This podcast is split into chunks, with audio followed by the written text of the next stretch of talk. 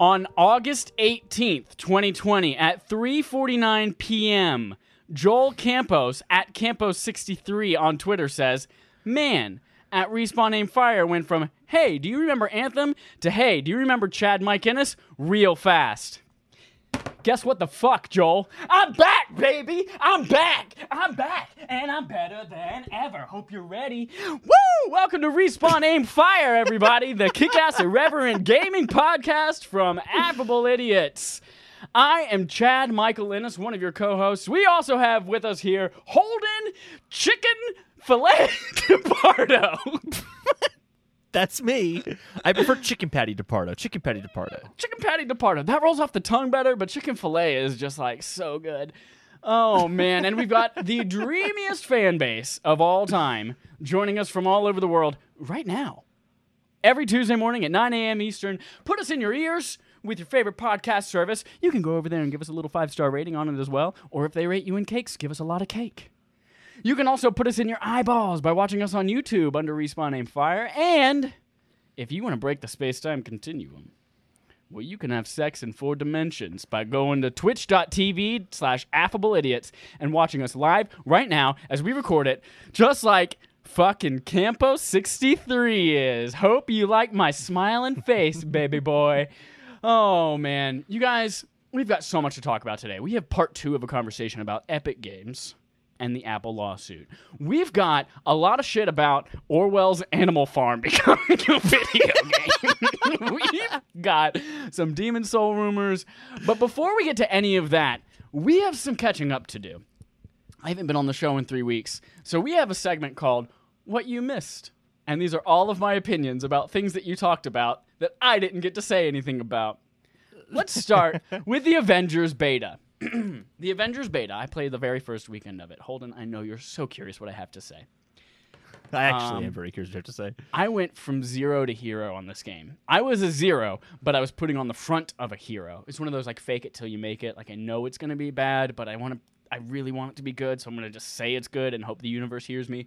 Well, lordy, did the universe hear me? Because now I'm a hero, putting on the face of a hero. That's a double hero. That, my friend, is what they call a black hole. And that will transport you to Matthew McConaughey and his daughter.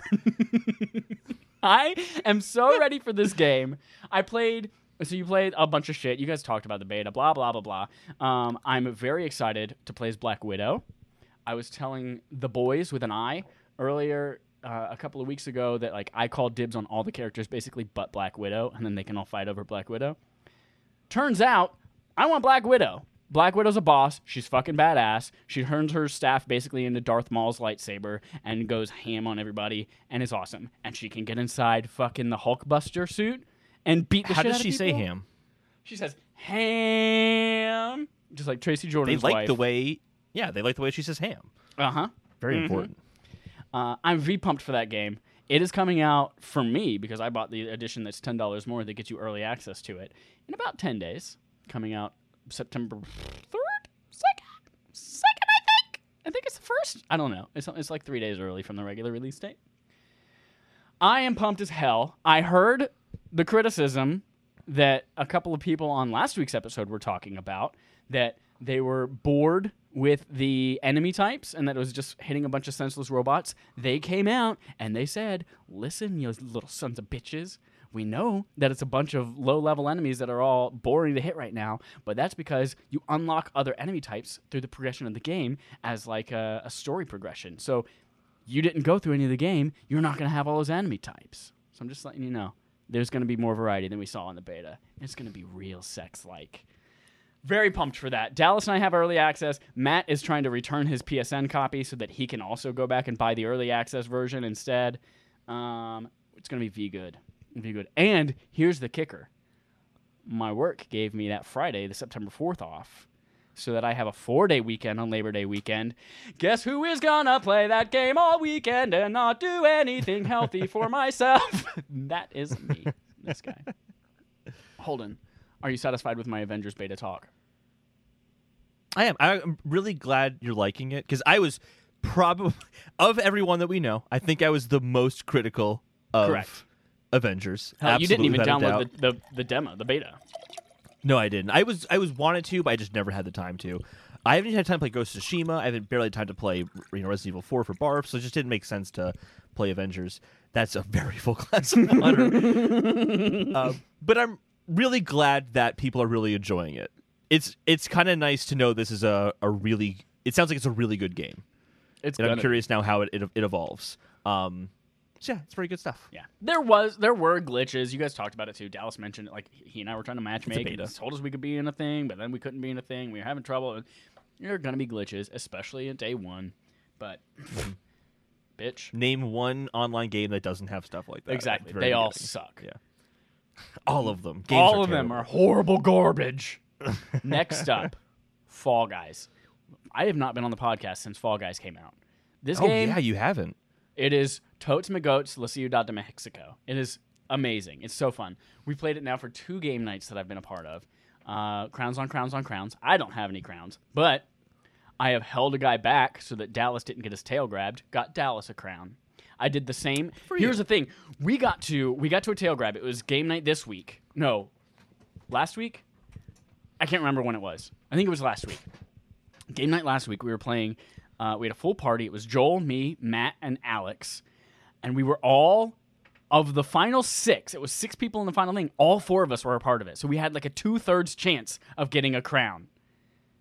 We were all running around. Joel had the crown for like the whole first minute. We were all grabbing people trying to get Joel or me a crown because it was like, hey, what's up? You guys don't have crowns yet, but Matt already did and Alex already did. So we were trying to get Joel and me a crown.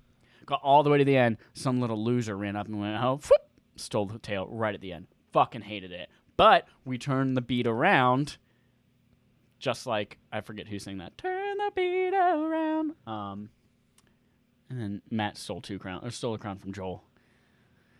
So Matt got three crowns that night. Three crowns.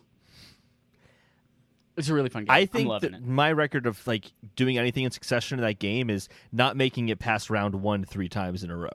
That's like the only thing I've done. Sort of that. I'm really the thing bad at that's that so game. upsetting about that game is that um, trophies are popping all the time for all sorts of random shit, and it teases you because you're getting all of these trophies. You're like, well, I might as well go for the platinum, but the platinum's impossible because of that one stupid fucking trophy that says win five episodes in a row. I can't even get one crown right now, let alone five. Who do you think I am, Samuel that L. seems Jackson? impossible.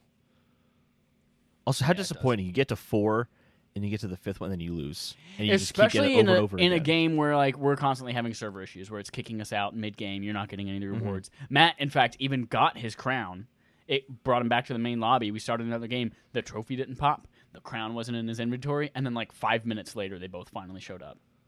I was like, "Whew!" Whoa. Fall Guys, the tits. Gonna be hanging on to that for a little bit. Next, iCloud. I'm sorry, XCloud on iOS. You guys talked about this a couple of weeks ago. Yeah, it Mm-hmm. should be there. Yep. Uh, my opinion is basically, I, I kind of mentioned this a little bit through the chat. I spoke through you, using you as an avatar for my thoughts uh, in the Twitch chat. Um, yeah, I think that I think that really it's nothing hostile or like it's. I don't. I don't think on Apple's part that it's anything hostile. I think it is hundred percent a really archaic rule that they wrote way back when the App Store launched that they just never updated because they didn't foresee this streaming future, and now they don't know how to rewrite it without being unfair to some types of people, and uh, and so they're just trying to push it off and not deal with it. But now that it's in the public eye, and XCloud can't get on it, and Stadia can't get on it, and all of these other streaming, and GeForce Now can't get on it. We learned OnLive couldn't get on it. Like none of these Yep. people are able to get on it, and it's getting so much um, notoriety. Um, hopefully, things will change. Put the pressure on put the pressure on. Tweet at Apple. Say at Apple. Give me that. xCloud. Unfortunately, everyone's talking about something else right now, which is totally. I know. We'll get to that in a second. Yeah. Uh, the final thing I need to talk about. I need to set the record straight for PSVR porn. it is a thing. You can do PSVR porn. I know from multiple experiences. All had with Cheddar myself. may or may not be the friend that told me that PSVR porn works. yes, it does. Here's the steps. Does not work through your PlayStation's browser. You must have an external hard drive connected with video files on it, and you play them. They have to be a specific Oh, type okay. of 3D video file. They have to be the one where it's separated horizontally into two lenses. Um, there are two types of of VR things. There's like the flat one, and then there's stereoscopic 3D. If you can find some free stereoscopic 3D VR porn, put it on there, watch it. You'll never experience anything like it. The downside of PSVR, Except for real sex. that except might be for real sex. Well, it's still not like that same experience. It's a different, also excellent experience. there is a downside. There is a very dark side of PSVR porn, and that is you have a headset on the entire time, and if you're savvy, you have like literally like headphones on as well. You can't see the real world. Yeah, you might have some things there for cleanup. You don't know where they are or how to reach for them. You all know out there that your we'll call it confetti is unpredictable. and when you are in this virtual world, you have no idea where this confetti might land. It might land on the floor. It might land on your headset. It might land on your bed. It might land on your partner's wristwatch. Who knows? And confetti is very hard to clean up. It is, especially if you get it in carpet. Uh, so you're just like, "Ah, I don't know what's happening or where this is going, but it feels excellent. So I just need to set the record straight that yes, Dallas, you can get PSVR porn on your PSVR. You just have to download it to hard drive first. But then you have to specifically make sure that it is in the folder called videos. So you can't name it like tax documents. I look at all my tax documents on my PlayStation 4, all of them. Yes, it's the only place I want to look at my tax documents. Me too, hundred percent. Uh, that is that is what you miss. All of my opinions about everything that happened. Let's get into playtime, Holden. You haven't talked in a little while, so I want to hear your voice again, so I can remember what beauty sounds like. Holden, tell me about I'm- what you played. I'm going to talk for a very, very long time because I Oh, played yeah. Resident Evil 4 for our barf, which we'll talk about at the end of the Mm. month. And then I, well, I didn't beat it yet, but I'm playing it. And then I, uh, I played Ring Fit Adventure, which we'll talk about when we do our next Ring Fit Adventure thing. Chad, would you like to continue talking now? Yes, I like that you mentioned Ring Fit Adventure because guess what's happening tomorrow? If you're listening to this not live because you didn't go to twitch.tv slash affableidiots, you can go to youtube.com slash because you haven't subscribed to us yet. And you can find Ring uh, Ring Fit with Raph Day 30. We got together with all your favorite boys with an eye, and we all talked about our successes, our misses, uh, and what we're going to be doing differently over the next 30 days with Ring Fit. It was super cool. It was super great. It was a nice supportive group of people, which is a real change from our usual dynamic where we're usually cutting each other down, telling each other you suck, beating each other to death with baseball bats in real life. Um, no, it's really great. It's a great experience. I really enjoyed doing it. That's out on Monday morning for Motivation Monday. And um, what else did I play? Two things, Holden, with some significant background. 2002, seventh grade. Mrs. Barefoot's algebra cra- crass. Algebra crack. Mrs. Barefoot's algebra class. I had a piece of graph paper in front of me. Graph paper, as you know, is infamous for having squares on it. and on this graph paper, as you know, seventh graders are infamous for drawing block letters on things. Guess who drew Linkin Park in big block letters, perfectly perfect right angles and squares because of the graph paper. Put it on there. I wrote in the end it doesn't even matter at the bottom of it because guess what? 2002, the year that the Hybrid Theory music video came out, the year I discovered Linkin Park as a band, the year I had my first favorite band. Now, why Mrs. Barefoot's seventh grade algebra class, Holden, you might ask? Because that same day, as I'm what I was drawing. Linkin Park on my graph paper in Miss Barefoot's seventh grade algebra class, Jeremy Preston walks over to my side of the room, catches a glimpse of what I have on my paper, and he says, You like Linkin Park? And I go, Yeah, I really like Linkin Park. They're really good. And he goes, You don't like Linkin Park. Name one song. I got nervous. Why would someone even say that? right? Because it's seventh grade, and they're like, I'm going to challenge you on something that you say you like. Apparently, he's the authority on Linkin Park, and no one's allowed to like them unless he knows about it. Um, Jeremy Preston sat there while I got really nervous, and I said, um, I like the song, It Doesn't Even Matter. Immediately got shot down. He's like, that's not even the name of the song. The song is In the End. I felt like, a complete loser that day. And it's something that I've thought about many times over the last decade and a half since it happened. Decade and, and eight tenths, some might say. All of that is to say that Linkin Park came out to Beat Saber. Not came out to. It's not like they, they came out of the closet to Beat Saber. They came on. But if they did, Beat Saber would be very accepting, of course. They partnered with Beat Saber for some DLC content. They have 11 songs spanning multiple albums like Meteora, Hybrid Theory, and more.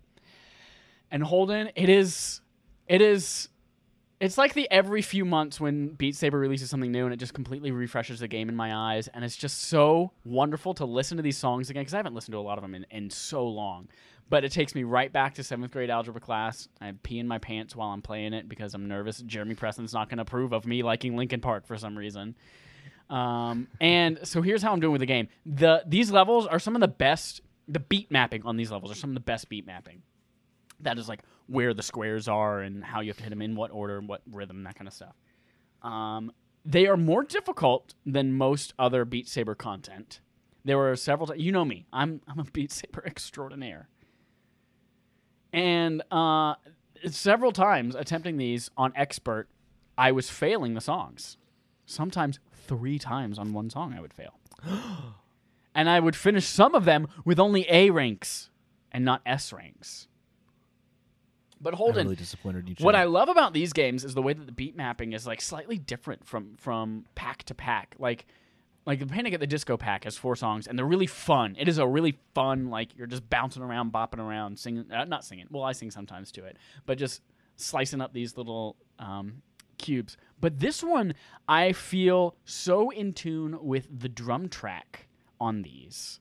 Like I I was struggling a lot with it at first, but then I realized that all of the hits were were very in tune with the drum track. So I was like intensely listening to that as I got along. Boom, S ranks immediately. S on S on S on S on S. S stands for snakes and sexy. Sexy snakes on every single one. Speaking of sexy snakes, two S's, double S rank on the first two songs of this, which means I got every single note on expert in one run through. You're welcome, America. I am the Beat Saber King. Get this. I'm also so Raven because I also attempted High Hopes by Panic at the Disco on Expert Plus difficulty without a no fail modifier on. Usually, anytime I do Expert Plus, I know I'm gonna fucking just get destroyed by the song. So I put on the no fail thing, which takes my score down by like 40%. Always get a D rank on it.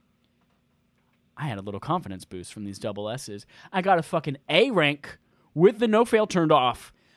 Almost got I missed like 20 notes in the entire Expert Plus. I'm feeling like I'm on cloud nine. Our pets' heads are falling off, and I get to eat the heads. That's how I'm feeling right now. Woo! Kick me in the sack. Chad is back. That's right, Dallas. What are you wearing, you sexy snakes? Uh, I am wearing a, a kind of funny KFAF Spring Break 99 t-shirt from patreon.com slash kind of funny. And I am also wearing. If you, you know what? Fuck you, Matt. If you watch the beginning of the stream, you know exactly what I was wearing because I got up, fucking called Campo sixty three out. That fucking ass called him out. You could see my shorts. you could see my me undies, lavender colored, solid color underwear. Holden, that's number two of what I played. Let me tell you about Destiny 2 Solstice event. I have put about 15 hours into this event this week. And it's amazing.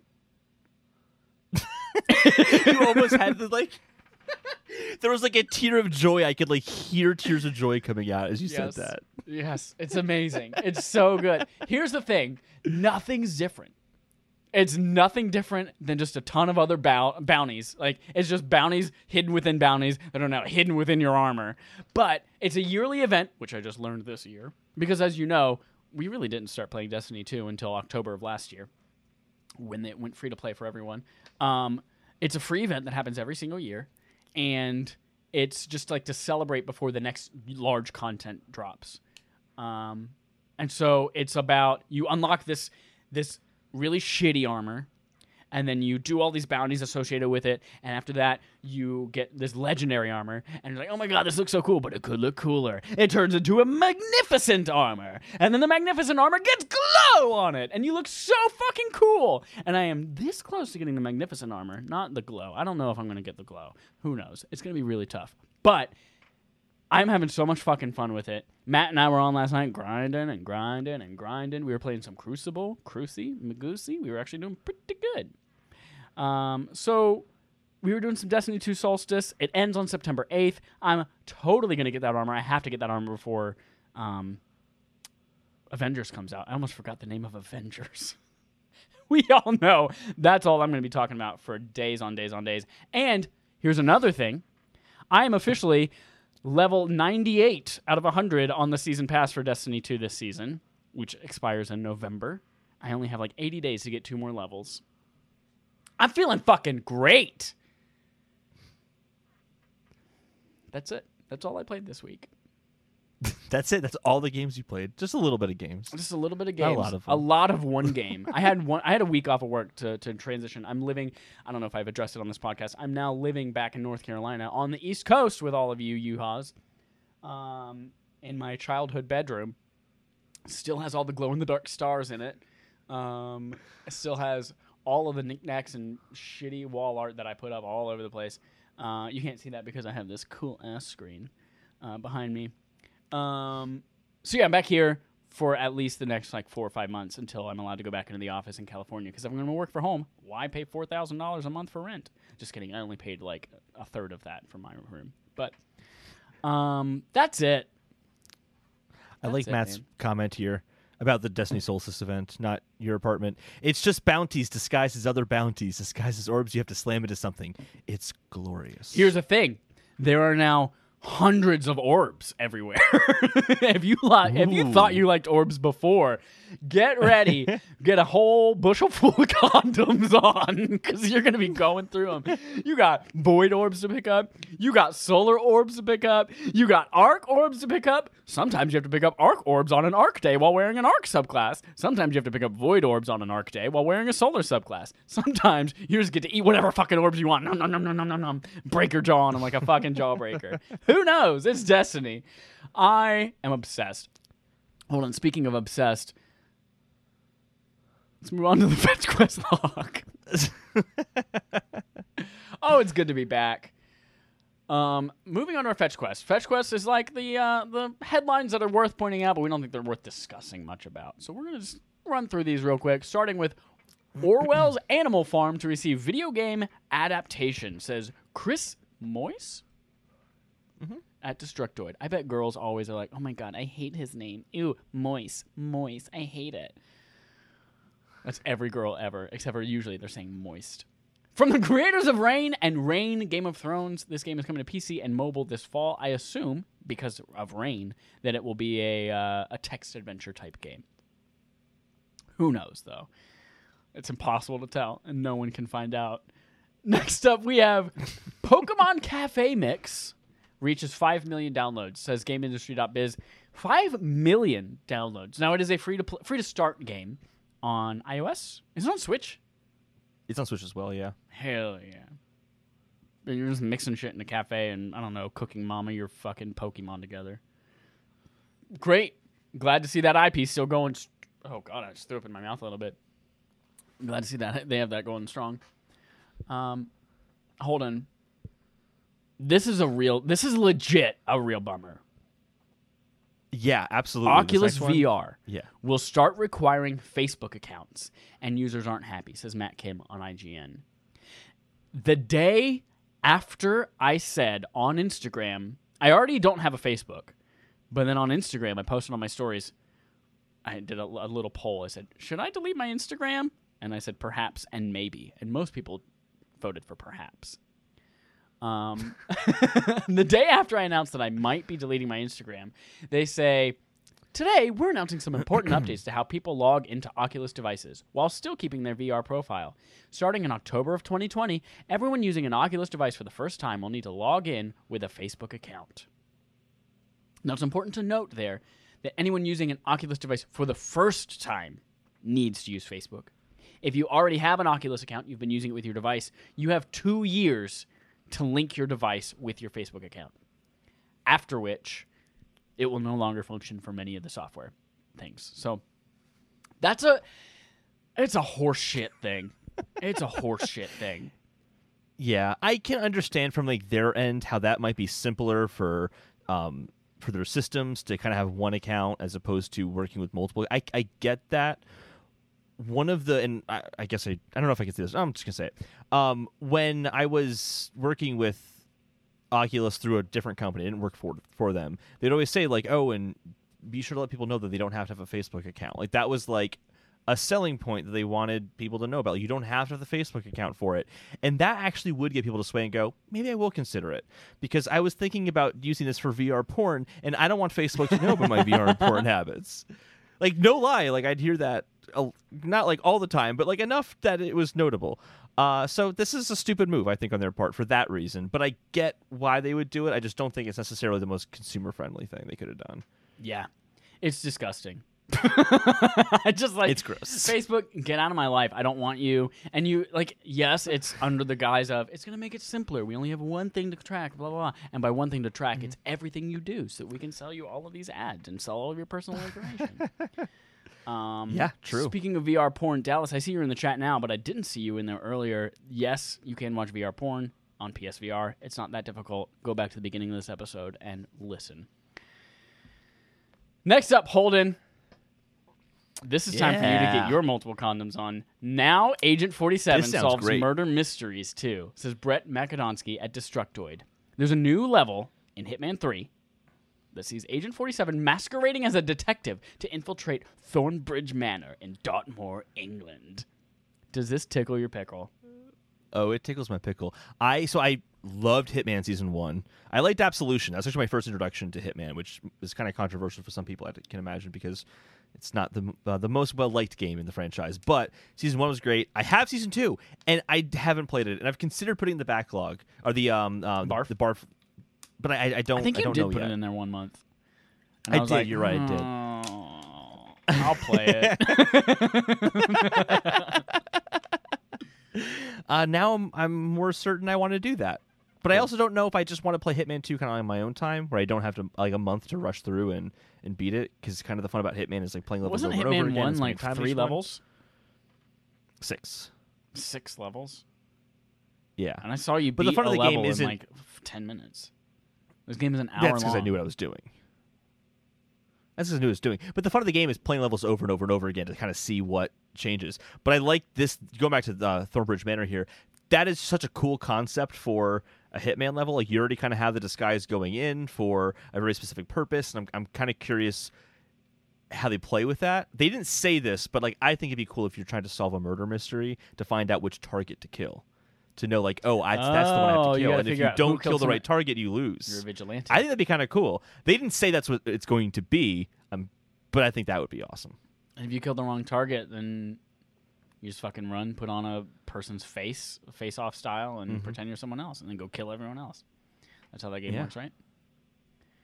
Absolutely. Hold on. Speaking of Hitman 3, Epic Games has landed them as an exclusive on PC, says Alex Calvin at PC Games Insider. what? That's so crazy. Epic Games will come up later in this episode again. Just you wait. Just you wait. Uh, does that offend you at all? No, Exactly. There's a strong possibility of a Nintendo broadcast next week. This week, if you're listening right now, suggests industry insider Liam Doolan at Nintendo Life. Is it this week? Yeah, it's this week. Jeff Grubb, Yeah. or Jeffy Grub Grub, has heard on a Nintendo that a Nintendo Direct may happen on August 28th. And given Nintendo's track record, it could be possible that we don't find out until literally 20 minutes before, like the Indie Direct that we'll be talking about later. Uh, he is saying lower your expectations, however, because there should be a bigger Direct coming in September. Before we about time. uh, about right about time, just like that that movie that I never saw. Um, do you think it's crazy that it is almost the end of August and we don't have official word from Nintendo about what's happening the rest of the year? We don't have word from Sony and Microsoft about prices, pre-order dates, release dates for their consoles. It's it's insane what's going on with these companies. The most plausible scenario I can think of is that they know the world's going to end in October, and they just don't want to like lead anyone on about it or tell anyone directly. They wanted to spend time with their families, so they're just not going to plan for any game releases. They know PS5 is not even going to come out. That's what it is. and Got they just don't want to cause panic. No other explanation. Yeah, they don't want to give the bad news because then you might not buy video games. They want to make as much profit. They want to play. a ga- They want to do a Jack Donaghy, and they want to play a game and see who can get the most profit before the world ends. You know what they need? They That's have a they have a nuclear bunker where they're going to watch the world end, and they are playing a game who can fit the most strippers in, and they have to they have to get more money so they can buy more strippers, so they have to sell more games. That makes sense. and this is why Shawn Layden was like let go because he didn't want to partake in the games at all. And they're like, well, if you don't want to partake in the games, you don't have a place here at Sony anymore, and that's why he's gone. They've known about this for a while. yeah, You True. think Sony's Facts. in charge of killing the world. No, no, they're just aware of it. Very good. Right answer. Yeah. Finally, on our Fetch Quest log, Deathloop has been delayed to 2021, says Dennis Patrick at Game Ranks. Uh, Deathloop was that kind of cool looking game, and now it's Yeah. kind of not going to come as soon as we thought. It's fine. Sweet. Holden, we've got a pretty meaty, meaty main quest. So I would like to run through these next couple of, of quest logs with some speed and some grace. Yeah, I don't really have much to say about a lot of these quest logs, to be Great. honest, anyway, so that shouldn't be a problem. Great. First up on our Microsoft Quest log, Target US retailer system indicates an Xbox One S V2 console. As Dennis Patrick at Game GameRanks. There apparently on the Zebra inter- inventory system is uh, a listing for a product called Xbox One S 1 TB terabyte V2 for two ninety nine ninety nine. Uh, the tweet revealing the listing has been has been removed, but there's still a picture floating around out there. And if you're looking at my screen, you can see it. That's me. I'm looking at my screen. Um, uh, Holden, what do you think this V2 might be? I, I'm honestly, I think it's probably just the Series S. There's some reason listing it like this in the system because if it was really like an Xbox One S, that's gonna cost two ninety nine as like a new version at the same price it is now when new consoles are supposed to be coming out in the fall. That seems weird to me. I can see them saying, "Hey, here's a new discless revision of the One S or something like that." That's like. 199 or something like that, but they wouldn't keep it the same price. So I don't think it's actually an Xbox One S. It's got to be something in this the series line. Interesting. I would imagine. I hadn't thought But it also that. might be a false entry. Who knows? They could also be that. I'm assuming. Uh, my my first thought when looking at this and uh, news story and looking at the photo was that it's just probably a an Xbox One S just with a rebranded box, maybe, or maybe they have. Mm-hmm. Oh like, yeah, that's possibly too. just- yeah. yeah, with like a new a bundle or or Mm-hmm. a box that now says like compatible with games coming to Xbox Series X or something like that. Uh, Yeah. something to Oh, I show could now totally the Xbox Microsoft doing that. ecosystem instead of just the Xbox One ecosystem. Mm-hmm. I like where your head's at there. That makes a lot more sense. And like they keep it at two ninety nine right now because that's what they're currently charging for a One S in Right. the system. But it might change later on. Yeah.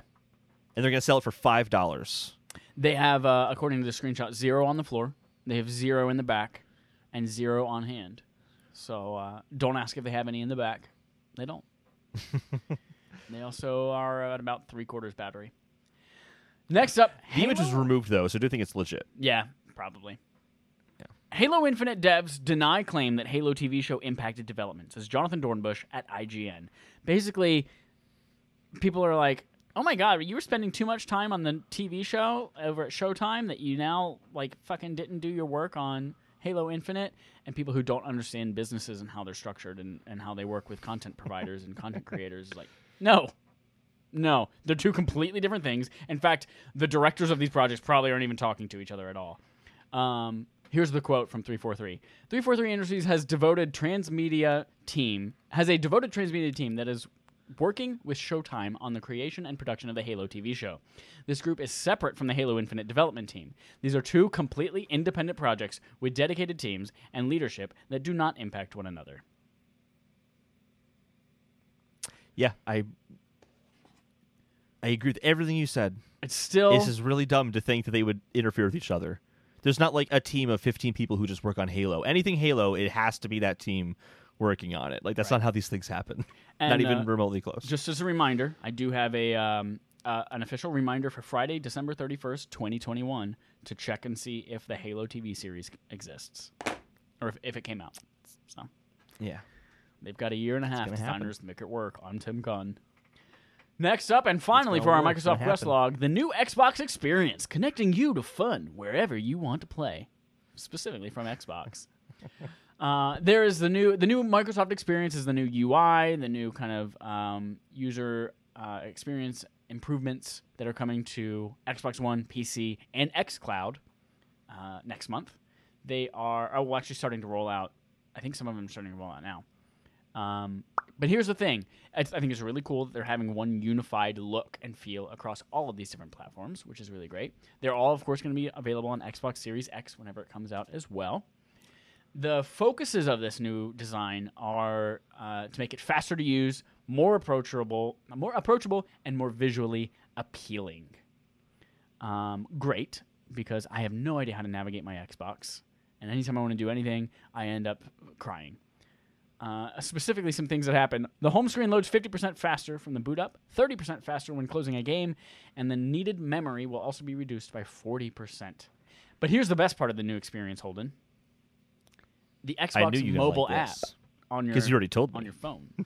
you can go to your phone's app store. You can't download Fortnite on it, but you can download the Xbox mobile app. And you go beep boop bop beep boop boop boop. And then you have the Xbox app. Here's what's gonna happen. On your Xbox, imagine taking a screenshot. I know, it's impossible to imagine because it's buried in some menu somewhere and you've never done it before. But if you could figure out how to do it, maybe with this new UI, it's easier to do. Maybe with the new share button, it's easier to do. Point is, you take a screenshot, you take a video clip, it sends it to the Xbox mobile app on your phone so you can do whatever the fuck you want with it. You can text it to somebody, you can share it on Twitter, you can put it on your OnlyFans. You can do whatever you want with these things. And it's amazing. and I can't believe they haven't done that before. Uh, whereas, like with Nintendo, you get to tweet it or it's trapped and nothing else happens for the rest of your life. Um, so I'm very excited for that. And I hope something similar comes to PlayStation because that's where I actually take my screenshots because I know how It to. makes too much sense to not do that. It's so obvious. Yeah. Especially like with PlayStation, they have literally like six apps. They have PlayStation Communities app, PlayStation Messages app, the PlayStation app, PlayStation Buttfuck app. They have PlayStation Nipple Twist app. They have so many things.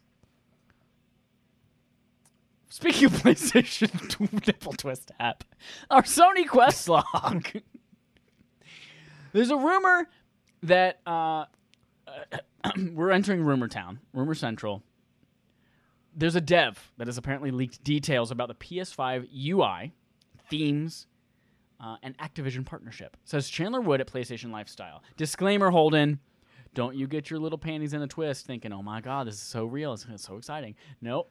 This is coming from an anonymous source on Reddit. But here's some information nonetheless for us to talk about because PlayStation's not going to tell us about it, and we want to know. So here it is. PS5 UI will, quote, be very similar to the PlayStation 4 UI in a lot of ways. Now, already, we know that PlayStation has said no pixel will go untouched. The entire thing's getting an overhaul, so I don't know how much I trust this, but let's let's talk about it. Games and apps peek up from the bottom and reveal themselves fully when selected. Opening a game zooms into the image like you're jumping into a portal to your game. For me, I kind of think cool. about like um, like a little Rolodex at the bottom of the screen, and the one that you're on pops up, and then you choose it, and Ratchet and Clank style, you're like, and suddenly you're inside of it. That's how I imagine it. Uh, information about a game will appear whenever you're hovering over it. So similar to kind of what happens now, where you can see like who's playing the game, but you can also see events such as double XP weekends. Along the top, you will have several sets of options with a couple of new ones. You'll have PS Plus, you'll have PS Now, you'll have alerts, which in places, replaces notifications. You'll have friends, party, forum, profile. There are two blank spots with question marks in them. There's a settings and a power off. Holden, a couple of things here. One, a lot of those are familiar. We all know them from our PlayStation because it takes us 14 years to access any of them. But the question marks, the uh, the leaker says they were specifically told to keep those spots blank. I hope they are for some kind of new crazy features in the UI that we just don't know about yet that are going to blow our fucking diapers off. I imagine one of them would be like the Create Studio, where you can kind of work with some of the stuff working with that shared. I think that that would make sense. Perhaps. What's the second one though? I'm hoping some kind of backwards compatibility mode. You oh, click Oh, on this and it emulates a PS3 and you can play your PS3 games. It'd be cool if it was just like a Sekiro button, and I can just click that to always jump to Sekiro very quickly. I would like that. Yeah, there's going to be 4D themes though that change the background music icons. Uh, and now Jed's like, I'm just going to ignore that. so not only does it have like moving backgrounds and themes and music and icons stuff like that like we're used to but they also now play sounds and do haptics in the little controllers that you have in your hands your DualSense controllers um, and finally as part of this this rumor that this dev has leaked there's allegedly some kind of partnership between activision and playstation for call of duty black ops cold war on ps5 now this should come as no surprise because ps exclusive concert con- concerts content on PlayStation is uh, not out of the norm. I think there's like 30 day windows on some shit. I don't know. I don't play Call of Duty. I, that's a lie. I play tens of hours of Call of Duty a month. But uh, yeah, uh, they they've had partnerships over the last generation as well. So I ex- I assume that will extend into PS5 as well. yeah, I mean, it's technically it's a different partnership because the first partnership is only for PS4, so they have to kind of re-announce that stuff. And since PlayStation, you know, clearly won the last generation, I'm sure they'll be re-announcing a lot of the same partnerships, and you'll hear a lot about that over the next, you know, few months. It's important to know I'm assuming. you're saying re-announce, not renounce, which would be the opposite. Yes. That's taking it back. Did it afterwards. Like we're announcing this partnership in PS5 with Black Ops. Just psych, we're taking it back. you can't have it, Activision.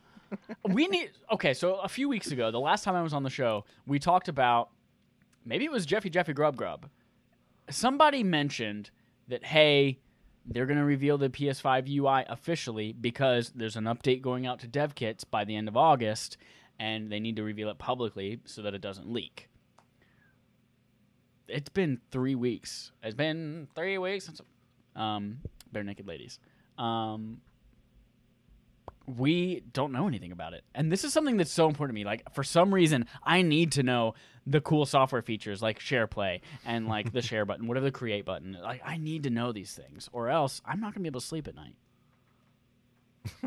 You haven't slept since the PS4 of I was announced It's true. way back in April of last year. You haven't slept at all. That's true. I've been, I've been worried about you. I appreciate your concern. Um, I'm always always thinking about One thing you shouldn't be worried about is Demon's Souls development because Demon's Souls could be closer than expected if a recent rating is any indication, says Jordan DeVore at Destructoid. The game has been rated by the South Korea ratings board, um, which is, you know, things get rated all the time and they don't necessarily come out right away. However, there's a trend in Korea that they only get rated pretty much when they're about to launch. Um, for comparison, Spider Man Miles Morales, which we know is a holiday 2020 title, just got rated 17 days ago. So the fact that Demon's Souls is getting rated, that might also be a launch title. And Holden, how fucking cool would it be if on day one with our PS5s we can play Spider-Man Miles Morales and we want to beat some boop bops up, and then we can go get beat up by some boop bops in Demon Souls at the same time. And because of the SSD and multiple game saves, we can bop back and forth between the two seamlessly without having to wait for loads. Bippity boppity boo. Bippity boppity who? Are you jacked as fuck for Demon's Souls? Oh, I can't wait to play Demon's Souls. See, last week I was talking about how I might not get a PS5 this year because I'm not like feeling. Yeah, I was listening to that and I was like, announced, like- no, I'm dead serious. And now I'm like, all right, I guess like this would if this happened, that would that would sway me. It would easily sway me, but I, I guess like I have a hard time imagining Sony releasing two first party games that close to each other. And I feel like this would make a lot of sense for like that early like January or February game for like 2021, which still wouldn't be far away. It really would be like what a month or two after Miles Morales, depending on when um when the PS5 comes out. It says holiday. That could be December. Yeah. The last Bluepoint game also was Shadow of Colossus, and that came out February, I believe, because I think it was my birthday game. Yeah, February. Yep. Um, it's become a popular time slot to release games. yeah. I want it to be now, though. Moving on to things that are um, happening now is reading a blog post. Hey, devs detail unique ways that they're using PS5 DualSense controllers, says Chandler Wood at PlayStation Lifestyle. In a blog post posted, posted on PlayStation blog, there were a ton of really cool ways uh, of people describing with text ways that you might experience feeling your games with the DualSense controller.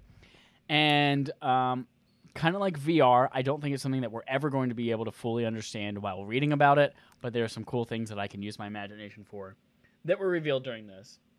I don't think I want to go through all of these, but I want to pick out some really cool ones, and then if you have any others you'd like to add as well, we can do that. The one that I think is super fucking cool is in Spider Man, Miles Morales.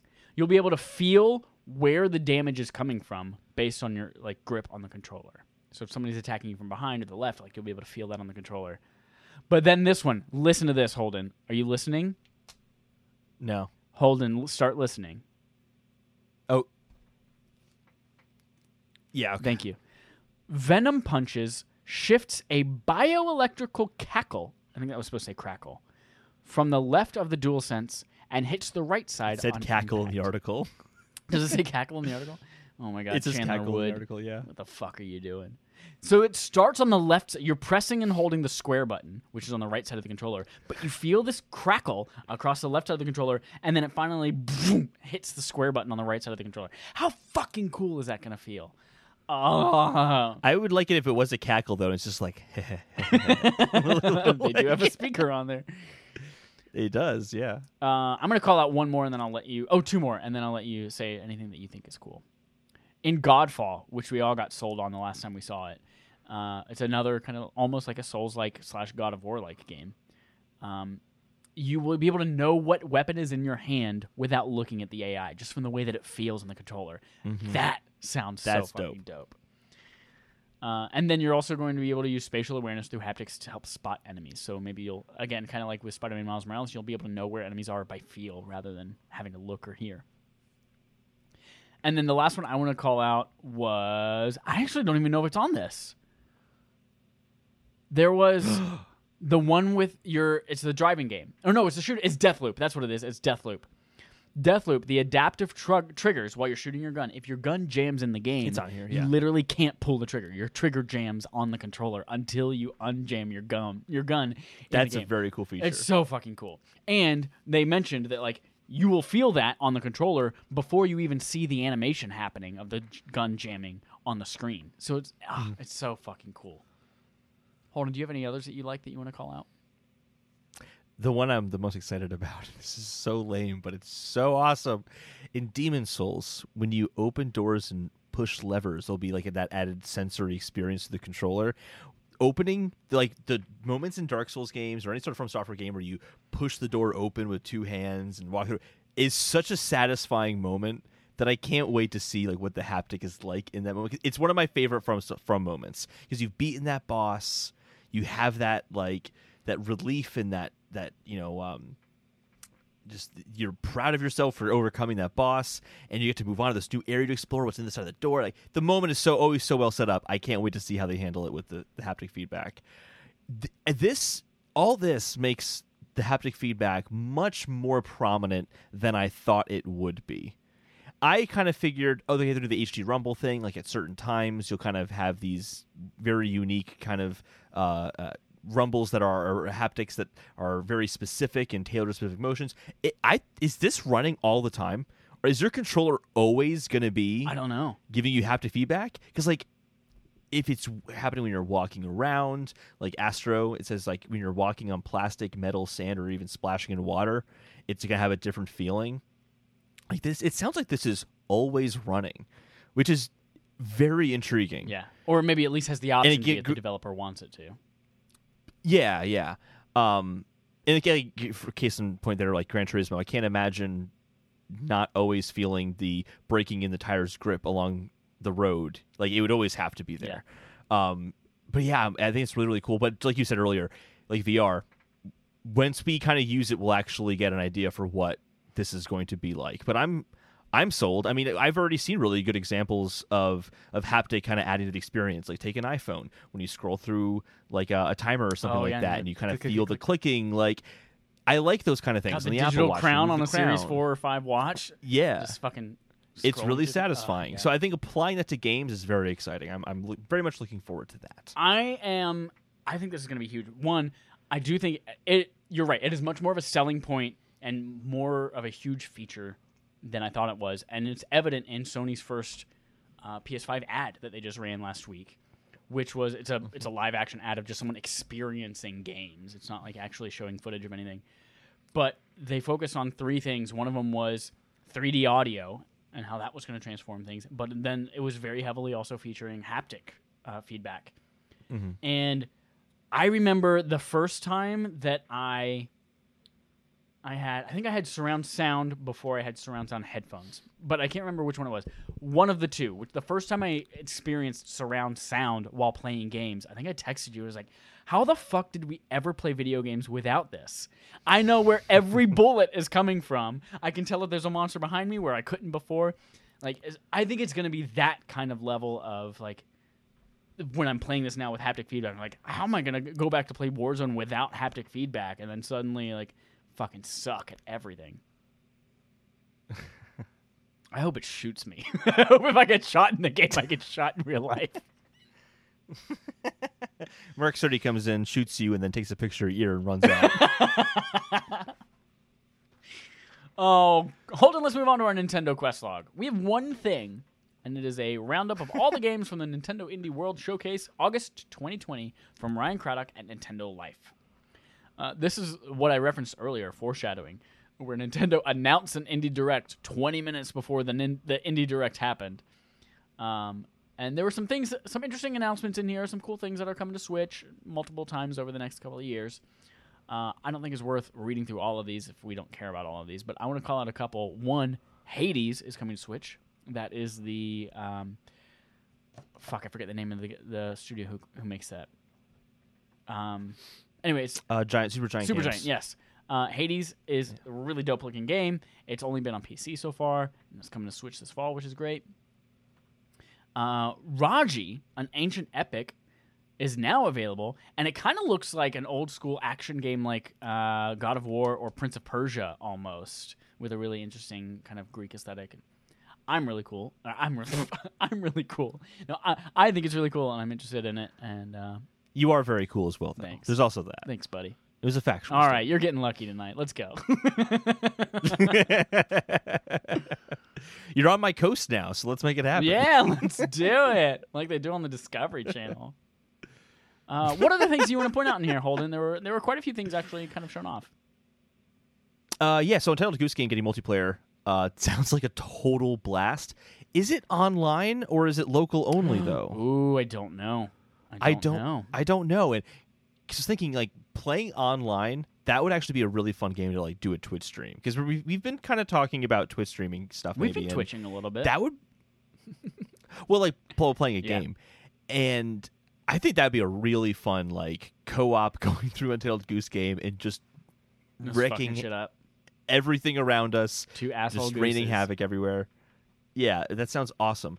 Um, the other one is Manifold Garden, which just looks trippy as fuck and very cool, like a very cool kind of puzzle game. Oh, that looks Yeah, it's like I'm perspective, architecture, gravity. It reminds me of if you took like Yeah. Monument Valley and smushed it together with uh, Echochrome on the PS3 and PS Oh, Vita, yeah, yeah, yeah. Mm-hmm. where you had to like the MC Escher line up those staircases and shit. That's a good call out. Yeah, absolutely. It's good stuff. Um, also just for you, Grindstone now on Switch. How happy you are about that? Uh, I, I had my time with Grindstone with Apple Arcade. I was obsessed for like two weeks, and then I'm done. Uh, right. uh, I'll call out one more thing. Um, is that Torchlight Three is coming to Switch in the fall? Torchlight is a really cool Diablo clone, um, so worth checking out as well. Lots of other stuff was announced. Go check out the thing if you're interested. Finally, before we get to our ad read and our main quest tonight, today, this morning, whenever the fuck you're listening to us, let's talk about our third party quest log. Holden, 505 Games, the people who publish Control. says there are blockers preventing free next gen upgrades for control. Says James Batchelor at gamesindustry.biz. Um, if you some background on this, Control is getting an Ultimate Edition coming out that will include the game and the two big DLC packs, the AWE and the Foundation pack. Uh, so both of those are coming. It's all in one package for forty bucks. You can buy it on current gen, and it will also come with a free upgrade to the next gen one. However, if you bought all of those things separately for a total of $80, double the price, you do not get the next gen version as a free upgrade. You have to buy the game again on next gen in order to get it, or buy this $40 version to own the game twice. So a lot of people were not happy with that, and they came out with this really vague statement that really means nothing. Uh, but we're going to read it here word for word from 505 Games. Quote, we spent several months exploring all of our launch options for Control Ultimate Edition, and no decision was taken lightly. While it is a challenging, while it's challenging bringing any game to next gen platforms, we quickly realized it was even more difficult to upgrade our current user base to next gen with full parity across platforms with our year-old game. Every avenue we pursued, there was some form of blocker, and those blockers meant that at least one group of players ended up being left out of the upgrade for various reasons. As of today, we can't offer an upgrade to everyone, and leaving any one group out feels unfair. We understand that is not what you want to hear. It's also worth mentioning that sales of Control were they were happy with them. It was didn't cost a, a ton to uh, develop, and they their revenue increased by sixty three percent in twenty nineteen. Holden, what thoughts do you have on this? Well, I, I can say with those blockers in place, it's gonna be really hard for them to get any gambits. So that's really there you concerning. go. Yeah, Um, Destiny two, baby. Solstice. this is such a weird statement because that, that's kind of why I added the whole thing about like Remedy was profitable because this isn't a technical limitation. There's no technical reason that only the Ultimate Edition can be upgraded to next gen. It is the same exact content, the same exact code. It's just compiled in one package. yep. This is 100% a business decision. And I think it's kind of BS. They just want more money. I get it. Their company. They want the moolah. Maybe this isn't a bad deal for someone who hasn't bought the expansion passes yet. Like I haven't seen what the prices are for the expansion pass. I should have looked into that. But maybe like if it's I comparable, the uh, season pass context, twenty makes bucks, sense. which includes both of them. Okay, in that case, it's not comparable then.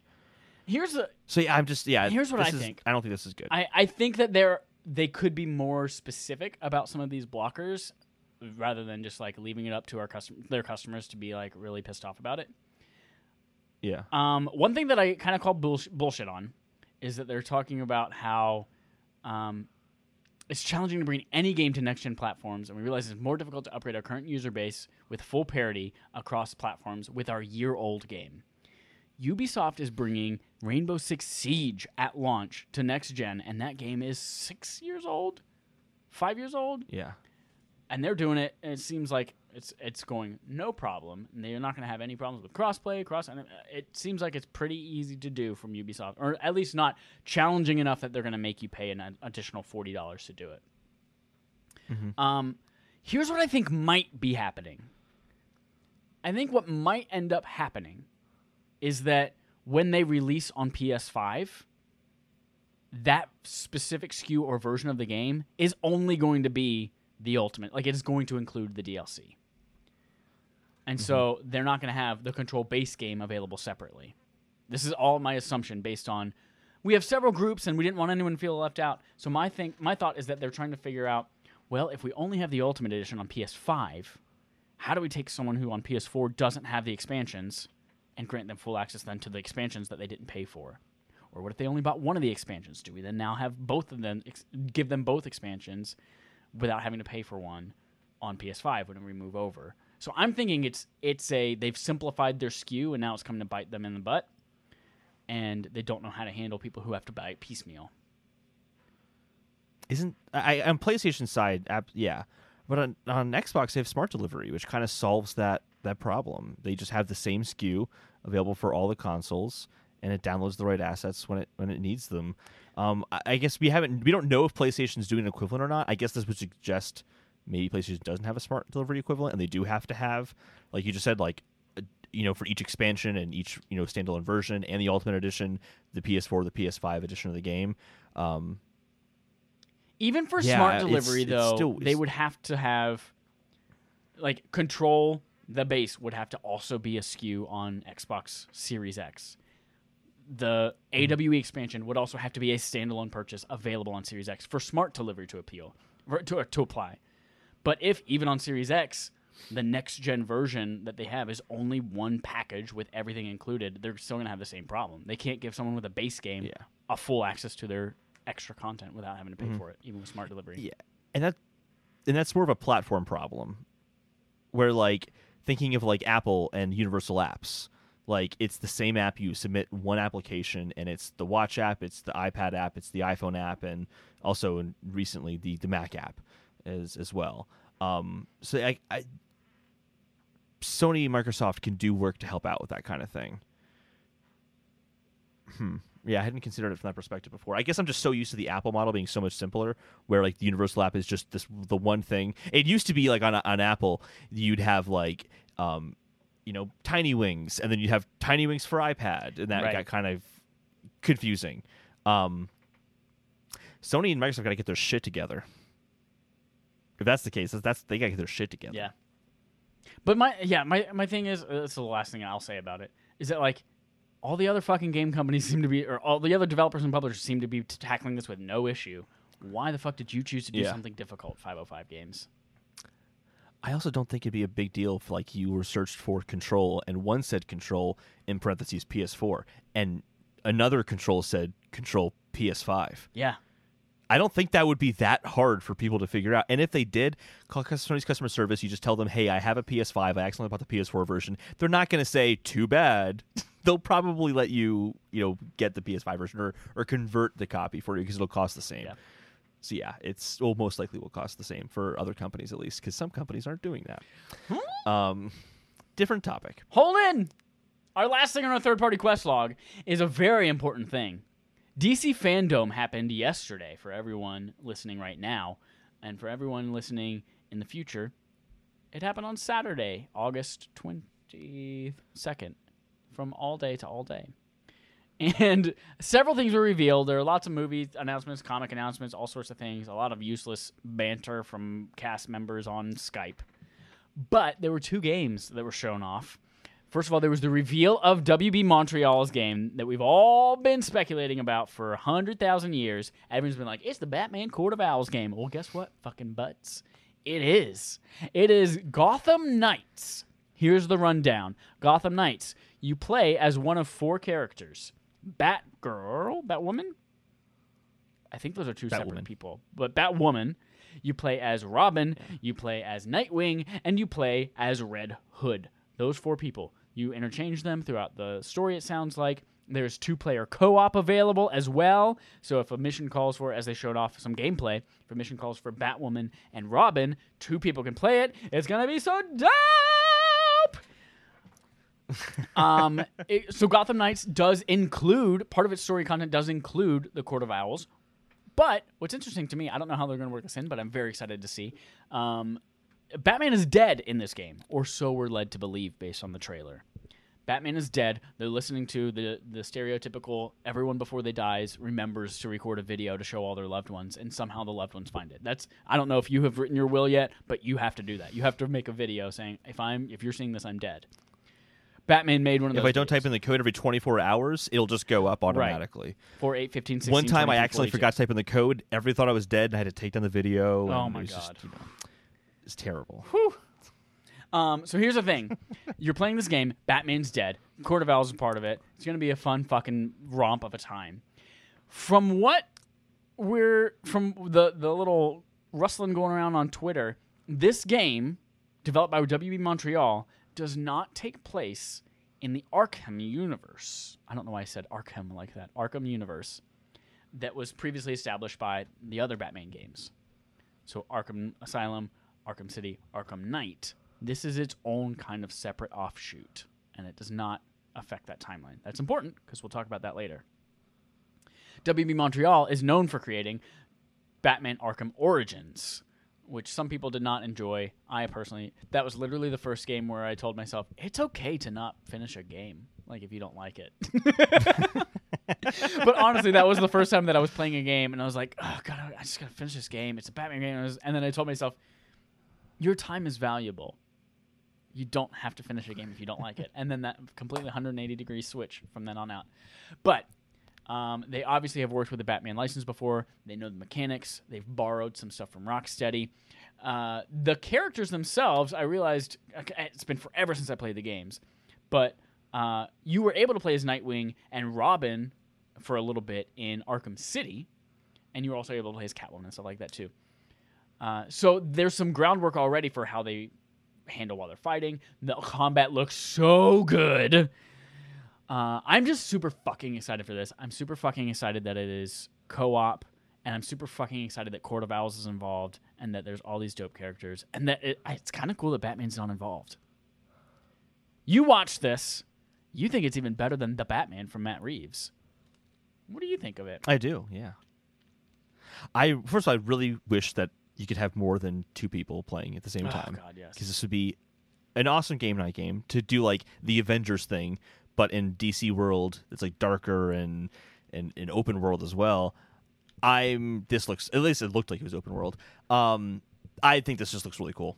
I'm very excited. I'm, I think I'm more excited for this than Suicide Squad by far. Me too. Um, does this inspire you? Have not played any of the Batman games.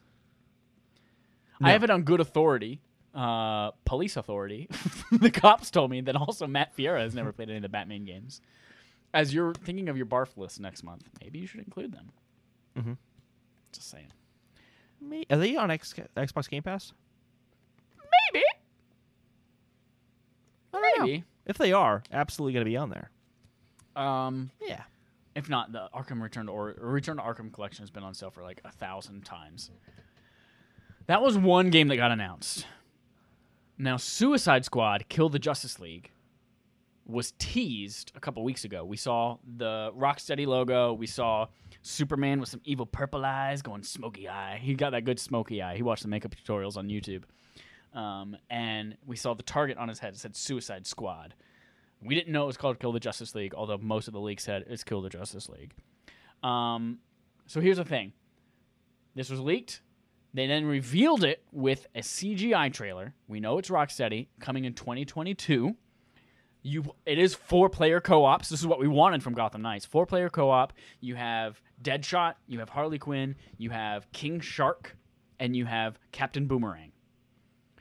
Um, this is this is a direct continuation of the Arkham series, of the Rocksteady Arkham series.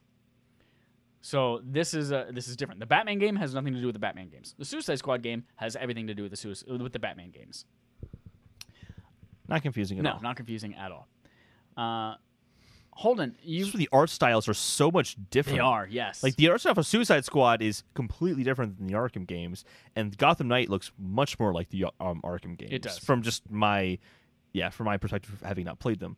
Um, I'll take your word for it because you have played them. So you say it does. Yes. Great, awesome. um, yeah, the Suicide Squad thing is one of those things where CGI trailers just don't do it for me. It wasn't a bad CGI trailer. It was fun. The characters were enjoyable. I liked the art style and kind of how colorful it was. Um, there's like an angstiness to it. Like I liked all that, but I don't know what the game is. So like it's hard for me to. I still know exactly what I know about the game for the most part, in terms of it being a game, that I did when I saw the poster. yeah, exactly. Well, you now know who you're So- playing as. Yes. Um, some things I liked about the trailer. I liked that the I, li- like you said, I like how like bright and colorful it is. It's a very different type of style and aesthetic. I enjoyed the characters that they chose, not because I care about those particular characters, but the way that they're portrayed and the actors to them. Like often, a lot of times, Harley Quinn can be portrayed as like kind of like my sexy baby impression. Like I'm a sexy baby. Oh, look at me in my dress, Mister J. Um, and it's a, it's a turn off for me. So it's a little bit more toned down from that. Um, but the jokes landed. I think if you remember the, the original Suicide Squad movie trailer, like none of the jokes landed. It was terrible. I was like, I'm not looking forward to this fucking at all. It turned out it was terrible. All the jokes landed in this one, and I enjoyed it. And they're like, Captain Boomerang, what do you you throw a boomerang? Actually, I can't remember. Was that the movie or the game that got revealed and they said that? That was that was the game reveal because Will Arnett was talking to the video game characters. That was bad. Will Arnett should not have been involved. but um, so yeah, the trailer was good. I like that Superman was like a super bad guy. I'm, I'm excited that we're exploring whatever that might be. Here's the the kicker though. I don't give a fuck about Suicide Squad or anyone in it. My first exposure to Suicide Squad was in the show Arrow on the CW, so you know it was a quality introduction. Um, and then the uh, outside of that was the movie Suicide Squad. I've never read any of the comics, never gave a shit about them outside of. I've never really been a, a DC Comics fan. Uh, I've read some Batman stuff, but anyway, yeah, Suicide Squad is a property, as characters, I don't give a fuck about him. Deadshot, he's some guy who I don't know shoots good. One guy literally throws a boomerang, and the guy's a half a shark. Like I don't care for these characters at all, but I'm looking forward to the game because I care about Rocksteady and I know that they do quality work. So that's what's kind of keeping my peen They do. tickled right now. Um, Matt from RI in the chat says, "Who's the poor sap that's going to have to play Captain Boomerang?" Sir, let me remind. Let's me. rewind to two weeks ago when I said I call everyone in Avengers except for Black Widow because she looks like she's going to be boring. Turns out Black Widow's the fucking funnest character to play as. So hold your tongue, sir. Captain Boomerang might be totally tits. Um, pork chop in the chat liked the Will Arnett stuff. TBH. That means throw balls, homie.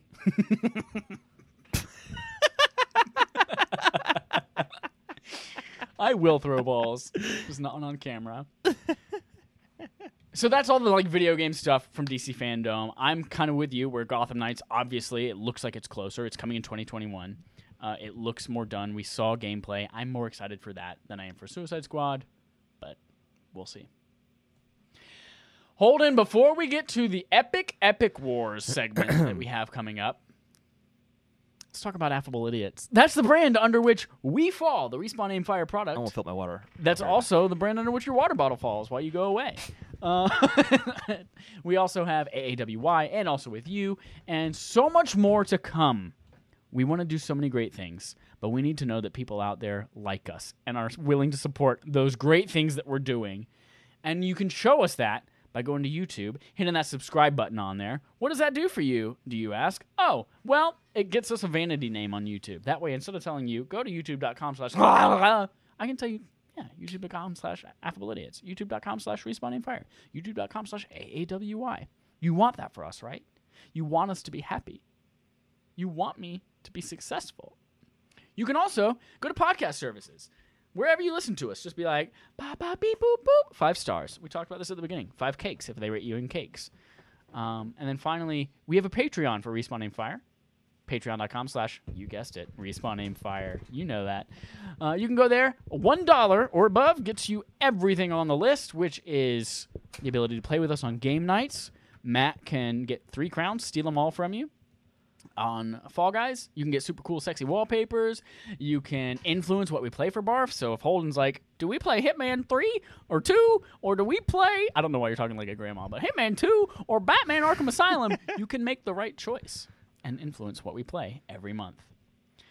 Uh, and then finally, in this segment, I want to announce something new. And by announce, I mean say again something new that's coming on August 31st. But Holden, your ad read for it last week was so much better than anything I'd say about it. Tell me what's coming on August 31st. Uh, was coming on. Well, first of all, I want to push it back to September 4th. that Oh Friday, my just god! Because You know that's when we're playing Avengers. No one's gonna watch it. Friday, I just like the day Friday better. I'd rather release it before the weekend. But also, I did so much research on this epic stuff. I did almost nothing on the grind this week, so got to push it back for that reason. Um, basically, what's happening is I'm releasing a video essay series in three parts about Google Stadia and basically why it hasn't been as successful as maybe Google would have hoped it to be, how it compares to how other players have been introduced to the market, namely Microsoft, uh, Nintendo, and Sony, how they introduced themselves to the game market, and then whether or not Stadia has a future. Those are the three parts. They'll be releasing uh, one episode each week, and I, I look forward to showing you uh, what we found. Dope. Boom! I'm very excited for that. F- for anyone else, I haven't even seen it either. I don't know what the hell he's working on, but I think it's gonna be great. He's told me little bits and pieces, and I'm like, mm, salivate, salivate. Holden, our main quest very for secretive. tonight. Very secretive. Main quest. Epic Wars, Yes. The Empire Strikes Back. This is an update. There's been so much more development happening since the last time we talked about this on the show, and by we I mean you and our friends. Um, I'm going to let you take the reins for this, and I will. There's a there's a natural break between the two parts of this that I will offer my opinions on the first part, and then we'll talk about it together on the second part. Does that sound okay? Yes. Sounds great. Great. Um, so before we get to the new stuff that happened this week, I did a lot of research just to get some additional context on the situation that's happening. The first thing I'm going to bring up, though, is actually a story that I missed last week, and I thought it was relevant to talk about. So the first thing is on Fortnite's website, their own like their own Fortnite blog, the Fortnite Mega Drop, permanent discounts up to 20%. The V-Bucks 20% discount was available on all platforms, PC, mobile, Switch, Xbox, and PlayStation. Excuse me. Only on Google Play and App Store were both pricing options displayed. So today I went to the Switch, I downloaded Fortnite, which felt awful to do. I opened it up, struggled to find out how to even get V Bucks, and yeah, so you only have the option to spend the eight dollars to uh, to buy V Bucks. There's no ten dollar kind of counter offer from the platform holder, if you will. Um, and then it just as we all know, on uh, Google Play and App Store, they show both options: the App Store price and Google Play price, and then the direct payment to Apple. So anyone price. that was thinking Now- last week, looking at the Apple or the Google screenshot, they're like, "Oh my gosh, I can get it cheaper if I pay Epic than I do paying Apple." And thinking, "Oh my god, I'm getting some kind of discount." But no, it turns out everywhere it's the cheaper price. But now they're blatantly saying if you Yep. buy it on iOS or Google, you have to pay more money. Yeah, so whether or not PC and consoles allowed Fortnite to take a lower cut, that we can't really know that. But there was some language in the article that made me think that maybe there was some special treatment on the console and PC. Maybe again, we do not know for sure. Here are two quotes in the article that make me think this. Quote, this isn't a sale. These are a new discount prices available anytime. We're excited to pass along these savings to you and will continue to look for additional ways to bring value to all Fortnite players.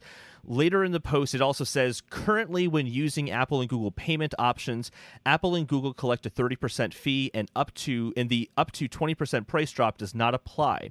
If Apple and Google lower their fees on payments in the future, Epic will pass along the savings to you. So they kind of use that like we're passing the savings along to you. Well, how would they have gotten a savings other than if they had gotten a special deal from the platform holders. That's one theory. Another thing is just that that and like, this is harder to look up because Microsoft, Nintendo, and PlayStation don't talk as openly about their thirty percent cut. So it's harder to know does that apply to in-app purchases as well as the main game purchases or is there a different cut for in-app purchases? We don't know. So it's possible that that cut doesn't really exist for in-app purchases on console and Epic just wanted to just charge the same amount everywhere at a lower price and just you know be to be fairer to consumers. That's also possible. Um, considering the industry standard is still 30% for in-app purchases everywhere, I'm willing to bet that it is for in-app purchases on consoles as well. I think it's more likely. Um, but I want to be fair because I don't know for certain. So that's that's one kind of important, I think, piece of context here um, to to look at. The next is how much money Apple makes from the App Store specifically. I couldn't find any article that really broke down App Store's earnings and how that is separate from their services business. So, using Apple's financial statements since 2007 and the Worldwide Developer Conference events, where Apple usually announces the total money paid to developers, I was able to kind of create some estimates on what those earnings look like.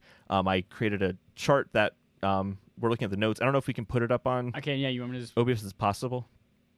drag this? Yeah, in I think that'd be helpful. Woo! That is giant on Um, the screen right now. so basically just to be uh, just just state our definitions here apple includes app store revenue in their software services and other sales financial filing. That software services and other sales includes the following. It includes icloud Apple Care, which is Apple Care Plus, Apple Care Plus Loss and Theft, Bookstore, Apple Pay, Apple Music, Apple News Plus, Apple Card, Apple Arcade, Apple TV Plus, software sales, which is Final Cut Pro, Logic Pro. In the past, it was iWork as well, which they no longer charge for. Portions of the hardware sales related to free services, so like I- iCloud, Maps, Siri. Apple basically estimates how much value that brings in and then just takes it from the iPhone sale and puts it in services instead. I don't know why they do that, but they do. And then they're also licensing agreements. So like Google pays Apple a billion dollars every year to make Google the default search platform. Um, the Weather Channel probably pays Apple a certain amount of money to be the weather app um, uh, data source. So that that's from The Verge. The Verge is where I got that part from.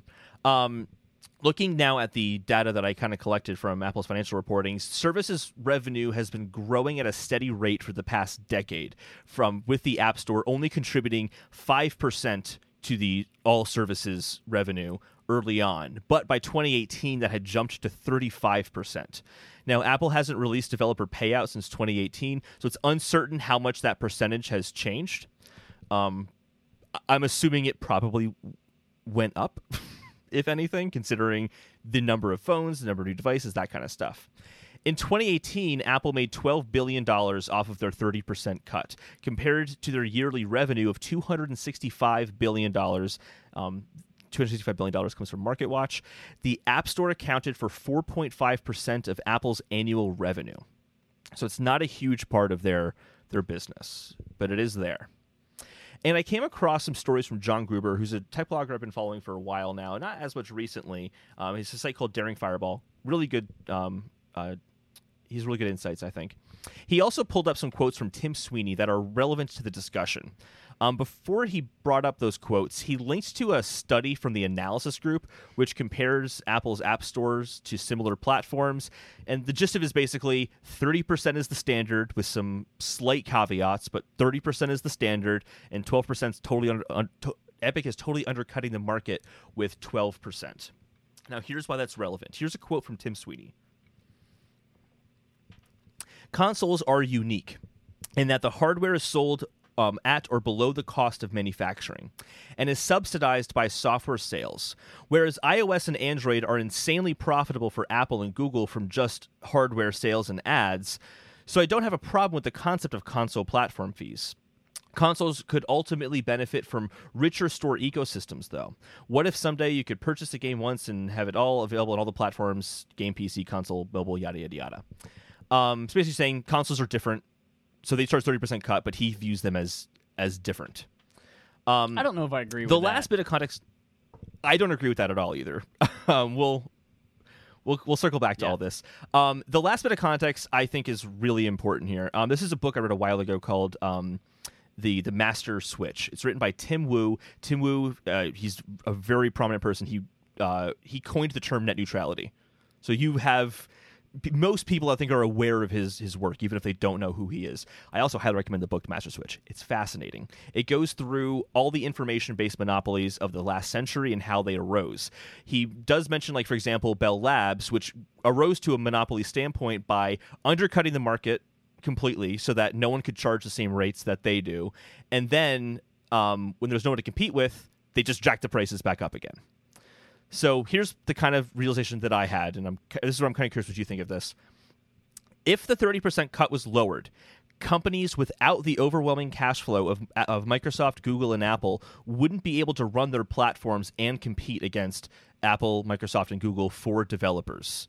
Like it'd be a greater incentive to go to those other platforms because you're going to get more of a cut, which is why Epic Game Store is getting exclusive games because the cut is better. This would be a monopolistic practice to undercut the 30% because it would harm other um, platforms. So keeping the pr- that cut as it is is actually allowing for fair competition between the platforms. And to I think to lower it would actually be harmful PlayStation can't rely on anything else really besides their platform. Nintendo's kind of the same the same thing. Like PlayStation's the most profitable part of Sony. Right. If they were if it would really damage them if they couldn't rely on that. So that's kind of the breaking point for that context. Um, we'll talk a little bit about that, then we'll jump into um, the new stuff this week. But Chad, what are your thoughts, and also just what are your thoughts in general about this? Because you weren't here last week. Yeah, uh, on the most immediate thing that you were talking about, like the thirty percent cut, and Tim Sweeney's um, comparison of like oh, you know what? I view them differently. 30% to Microsoft is different because they're selling their console at a loss versus 30% to Apple. They make a ton of profit on their iPhone. Um, from a business perspective, you have to treat those equally. You can't say, let's say, uh, like, mm-hmm. if there's a person, this might be a shitty analogy as I'm coming up with it off the top of my head right now, but like, if there's a person who's living paycheck to paycheck to feed their family, like, oh, you know what? I'm going to give you a really big bonus this year because you're living paycheck to paycheck. And then person over here, you're living by yourself and you're not supporting a family and you're kind of living comfortably. You know what? I'm going to give more of your money to this person over there instead and give you less of a cut because you're clearly doing well for yourself. Like those two things from a business perspective have to be treated equally. You can't treat them differently because oh, one person made a decision to profit off their device, the other person made a decision not to profit off their device. Because then that would be antitrust. Exactly. Yes. Uh, so that's kind of the way that Tim Sweeney's comment rubs me the wrong way, uh, where you have to treat them equally. I on this whole situation, I was listening to what you guys were saying a lot last week, and I and I kind of agree with most of you. Um, I believe that it is a obviously planned feature or obviously planned thing from from Epic. They knew what they were doing. They had the ad ready to go. They had the court case the same day. Um, but I agree with you guys. You were talking about it being completely anti-consumer, and I feel like even advertising that yeah, you could get this cheaper price if you just went to Apple and Google and asked them to make it cheaper and lobbied for us and did our work for us. They are trying to weaponize their fan base. They're trying to to make all the little kids freak out and beg mom and dad be like, I don't know why. Why is that? Why can't I play it on my phone anymore? And then hopefully mom and dad complain, and then they go find some big person like the right level, the right amount of people with enough influence, then say Apple, Google. My kid wants to play Fortnite and he's crying, and hopefully that makes some change. Um, that's an interesting tactic. I think it is an anti-consumer tactic. It punishes people who play on iOS and Google because you want to pay, you want to uh, get more money for your game. You are willing to take the millions of people who play your game, the largest game in the world, on iPads. Hundreds of millions. Of yeah, people. hundreds of millions of people. Well, uh, iPad. exactly. well, Yeah, iPad, iOS. Yeah, yeah. on iOS than that, and, and yeah. Google Play, like you are punishing them because they chose a certain platform. You could handle this, and you could file a lawsuit, you could do all of this without punishing those people. Uh, so I do not agree with their stance. I I am the type of person who's like, thirty percent is the standard, and it's what's been happening for a long time. You guys talked about it being kind of like even sometimes more generous than what you might get at a physical retailer as well, um, historically. But I'm not against reevaluating whether 30% is the necessary number anymore and whether we can improve that across the board. I generally applaud Epic Games for giving more money to developers, uh, but this is not the way to go about it. This is this is hurting people who are playing your game and using them to do your work, and I think it's gross. Um, so that's kind of my general opinion on it so far on all of this, and this is all just me as a regular dude looking at it from the outside who has a video game podcast. Um, I have no business acumen. I, I don't know how finance works. I just have a savings account. um yeah it's it's the the tactic i think is going to ruin the discussion is i think my my big complaint here um i don't I'm I'm I'm kind of iffy now on if the 30% should go down or not. I understand the argument because when you look at like Apple made 12 billion dollars off of in-app purchases, app sales and in-app subscriptions, like that's a ton of money and they don't need that much money to run the platform. It obviously is a huge profit for them. Um so like, I think that there definitely is a conversation there, but it can't be targeted at just Apple. It has to be this agreement amongst all of the platforms. Going to the whole like, what's the model that's going to work for Nintendo? Nintendo, if they can't be profitable at fifteen percent cut, that would really suck to lose Nintendo because Epic is throwing a stinky fit right, Right. now. And you can't just punish Apple would- because they make money. You have to be. You have to treat everyone Yeah. fairly. The other part is this whole the whole like monopoly claim. Like if all these platforms are doing it, all these platforms are adhering to one standard, then that is literally the antithesis of of a monopoly. That is not how monopolies work. A monopoly would play things to their own advantage, not conform to what everyone else is doing. Like it's just it's so backwards that I, I think Greg Miller nailed it with this is about Epic wanting to get an app store on the app store. That's what this is about. And I don't even know if I agree with that. It's first of all, it's just a weird precedent. Yeah. I can imagine going into like Target and being like, "Hi, I'd like to open up a general purpose store within your Target. Is that okay?" Or even seeing... why are you upset at this? It's just fair competition. or even seeing an Epic Game Store on Switch or on PlayStation or on Xbox. Uh, like that's not a thing. yeah. There's no way that's going to be able Yeah. to happen, and for good reason. No, it doesn't. Yeah, I mean, these companies put in their own money to build their platforms. Especially in the case of like a company like like the video game companies, Microsoft, Nintendo, PlayStation. These like let's take Nintendo for example. They started this platform in the 80s. That's why they're positioned the way that they are right now because they started this platform decades ago. They've been working goodwill with consumers. Obviously, they've done some not great stuff, as every company has, but like they've been working their goodwill with consumers for decades now, and they've earned their place to have that platform. And this is the natural consequence of having that kind of platform, not a, you know, dirty business move. I'm going to finagle things for my my own will. It just doesn't like. I just don't understand Epic's argument outside of their own self interest. And we'll touch more about when we get some of the new stuff. Um, and then I don't know the the Tim Wu Master Switch thing is really got me thinking too. Kind of what Epic is doing is more of the monopolistic practice, undercutting the market so you get exclusive content coming to your um, game so that you can become bigger and force the other competition to adhere. And if they can't adhere, they'll go out of business. Yep. Like that's the more monopolistic approach. And yeah, But we've got some new You ready to move on to this new stuff? developments in here that we can take a look at. Yes. So, The Empire Strikes Back. Apple threatens to terminate Epic Games developer accounts on August 20. Actually, before we go, do we want to do these story by story or just read everything out and do like we did with the last one? Mm, Because I think some of these stand on their own more. eh, let's, Let's yeah, do a let's story by story story. Apple threatens to terminate Epic Games developer accounts on August 28th. So, because of Epic's App Store violations, Apple sent Fortnite a notice that their developer account will be revoked if they didn't comply with the App Store guidelines by August 28th, namely charging the normal you know standard in-app purchase as opposed to the direct to epic payment um, this could have impact on unreal support on mac and ios we will talk about that in the next story for sure because microsoft chimed in on that one let's kind of start there do you think apple is justified in, in doing this Yeah. If I tell you, hey, you're not allowed in my house if you shit on the living room floor, and you come in and you shit on my living room floor, like you knew the rules. I'm gonna kick you out of my house. I'm like, no, now I don't have a place to stay because you're kicking me out of my house, uh, out of your house. It's like, well, you can't stay here because you're gonna shit on the living room floor. Like, yes, take away their developer account unless they say, listen, you signed an agreement. You agreed to say, I'm going to be in the App Store and I'm going to obey these rules and I'm going to perform like this. And if you have a problem with it, there are legal ways to take care of that. And throwing a hissy fit and and saying, I'm going to still be on your store, but also sue you at the same time and also not pay any respect to the rules that are on that platform, then yeah, I completely am on Apple's side. rug. side. And you shit on the living room floor.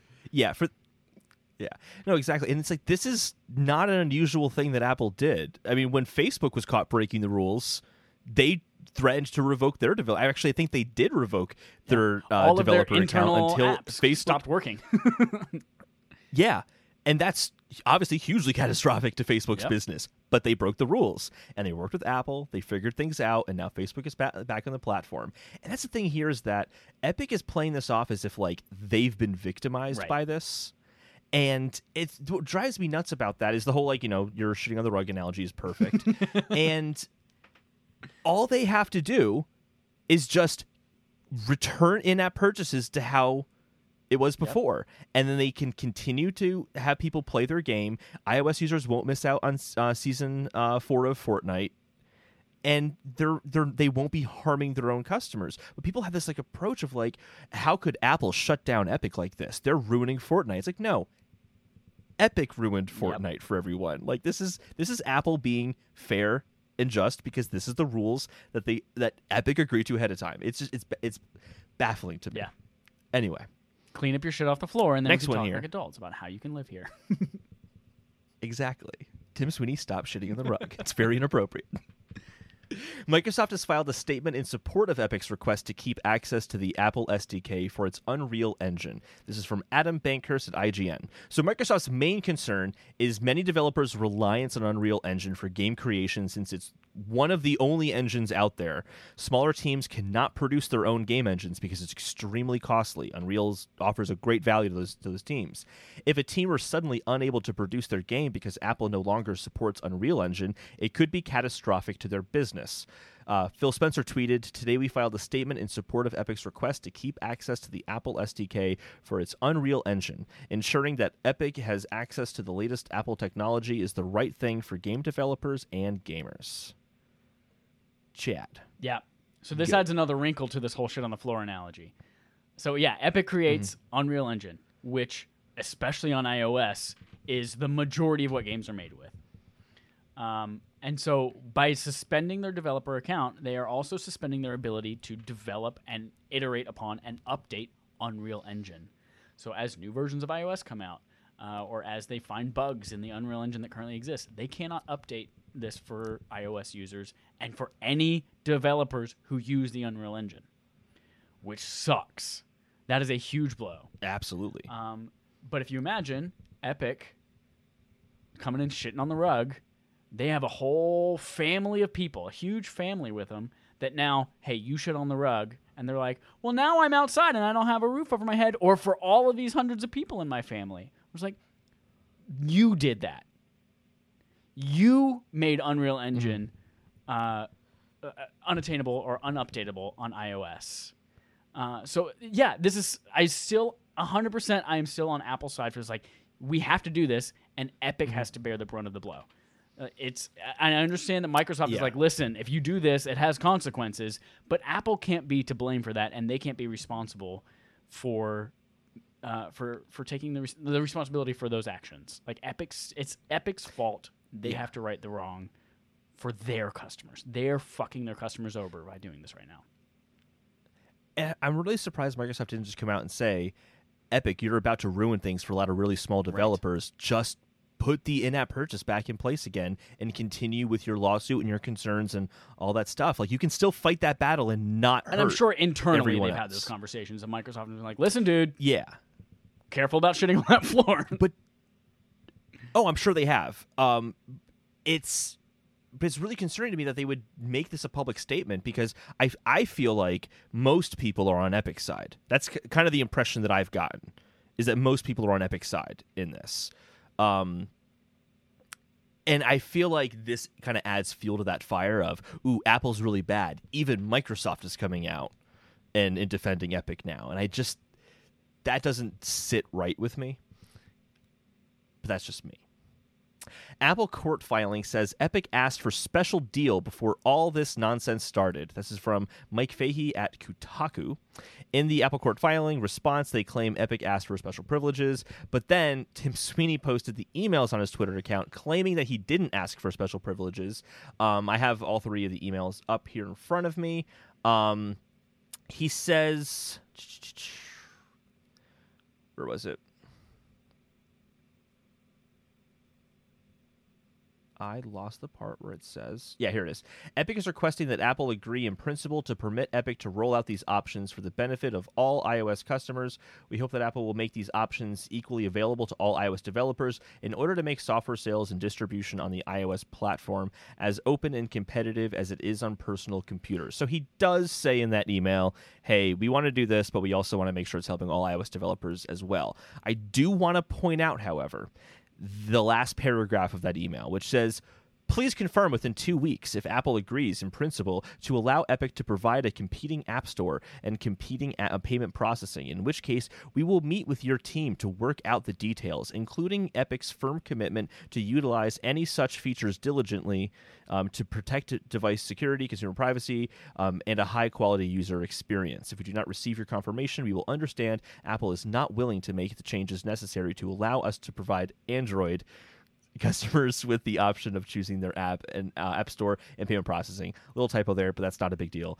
Um, to me, that is them saying, sure, we're doing this for other developers, but we want to be the ones involved in the negotiations. We could have built a committee of developers to come and talk to you and work on this together, but no, our team will come and talk to you and we'll figure this out together. To me, that looks like asking for special treatment. It does. So I can see how Apple would have that interpretation. Yep. And my my assumption based on the typo here at the end too is that this is a copy and paste and they sent the same thing to Google. Oh, absolutely. yep, absolutely. Yeah. Um, later on, um, he doesn't show Apple's responses, which I personally find a little disingenuous because I would like to know how Apple responded to this. If he's like kind of having this half transparency thing, I think it's a little disingenuous. But again, this whole thing from Epic has been a more than a little disingenuous, so I guess I'm not too surprised. But later on, um, as they kind of are um, talking back and forth, um, uh, you know, uh, Tim Sweeney is sorry that Apple won't change their minds. And then on August 13th, Tim Sweeney just directly says, I'm writing to tell you that Epic will no longer adhere to Apple's payment processing restrictions. Which, come on, Tim. Why would you post that? Why would you, that is, why would you like, do that? admitting fault. It's, it's like, to smoke. I'm- yeah. Yeah, exactly. Like, why would he do that? So, yeah. Anyway, moving on. Um, what happened to that headline? That looks weird. Apple compares Epic Games to shoplifters in bizarre lawsuit response. Scott Brown at Android Authority. The quote from the um, filing is: "If customers can avoid the digital checkout, it is the same as if customers uh, leave uh, on Apple retail store without paying for a shoplifted product. Apple does not get paid." Would you agree with that That's statement, That's a weird ass statement that I don't think applies to this. I don't know why that was part of the part of the response to it, but I I get it. Like they're basically saying, "Hi, I'd like to utilize the App Store platform. I'm going to buy that from Apple, except I'm not going to pay Apple anything to do that kind of stuff." So, it is a form of shoplifting. It's just not as direct as like I'm walking in taking a Hershey's bar and then walking out of the store. I mean, it's it's as if I came in and said, "Hey, how much is this Hershey bar? Oh, it's a dollar. I've got eighty cents. Uh, sorry, sir, you can't have that Hershey bar unless it's a dollar. Cool. Here's the eighty cents. I'm leaving." Then like that's what Yeah. it's more akin to. Yeah, that's a good comparison. Yeah. Um, and then we get to the last two stories here. Fortnite's new hashtag free Fortnite Cup tournament includes some anti Apple rewards, says Austen Goslin at Polygon. Rewards include for 10 points, the player will get the Tart um, Tycoon outfit, which is the evil Apple character from 1980 Fortnite. The top um, 20,000 players will get a free Fortnite hat. They will get that hat for free as well. It's not just called the free Fortnite hat. And then the top 1,200 players will get uh, gaming hardware either an Alienware gaming laptop, a Samsung Galaxy Tab S7, a OnePlus 8, a PlayStation 4 Pro, an Xbox One X, or Nintendo Switch. AKA anything but an Apple device. Exactly. um, this is the kind of stuff that really rubs me the wrong way even more. Because this is basically business propaganda. Yeah, hundred percent. It's hundred percent, hundred percent what it is. Um, so I think we're both in agreement on that. We'll move on. uh, unless you have anything else you want to say about No, that. I mean, their their ad in in a different context in a completely different world, and I was like, this is kind of clever marketing.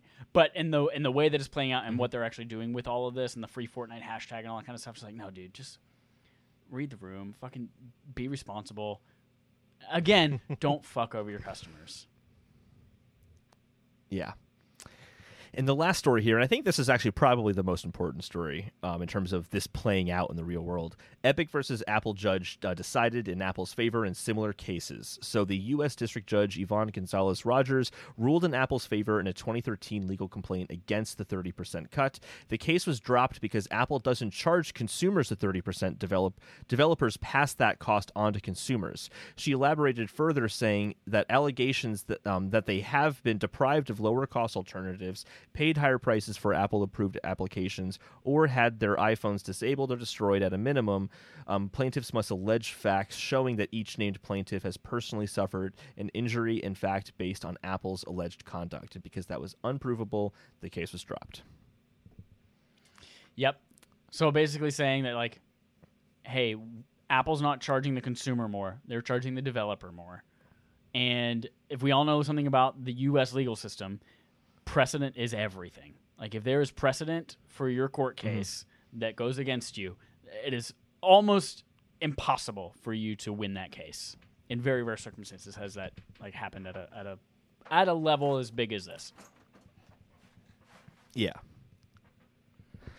Yeah, and I, I kind of have to wonder if Epic knows this is going to be thrown out. And that's why they're playing this kind of propaganda stuff so much to really rile people up so that when it does get dropped, people are going to flip. And it's going to be this like, oh man, big businesses is being protected by, you know, the government, poor Epic, and it's going to who knows what they do with that next considering what they've done so far. Honestly, this is a whole thing is just like I up until a week ago, I was so pro Epic. I was like, what they're doing, giving mm-hmm. developers more of a cut in their own store, I think that's awesome. And if, if you gave me the option between buying something in Steam or buying it in Epic, I would do it just for that. And they have their creator stuff where like if you create something for Unreal Engine and somebody uses it, you get paid or something like that. That shit's cool. That's pro mm-hmm. consumer, and they are destroying all of their goodwill with me by doing this. And now, even thinking about using anything that comes from Epic is gross to me, just because of the way they're handling all Yeah. of this. Absolutely. I, I specifically remember saying that when the 12% cut was made, I'm like, this is how you enact change because it will in- incentivize other platforms to go down if they start to see that incentive because of how good your platform is. And it's just when you when you take such a, hard left into disingenuous territory, it's very hard for me to get on board. And this whole story kind of hits two really big pet peeves peeves of mine. One is when whether it's a person or an organization, company, government, otherwise, says we're standing up for what's right, but clearly they're doing it for their own Yeah. interest. That pisses me off. It really irritates me, mostly because it works and people fall for it all the time. The second is I'm really upset with a lot of journalists out there who I think are not covering this very well.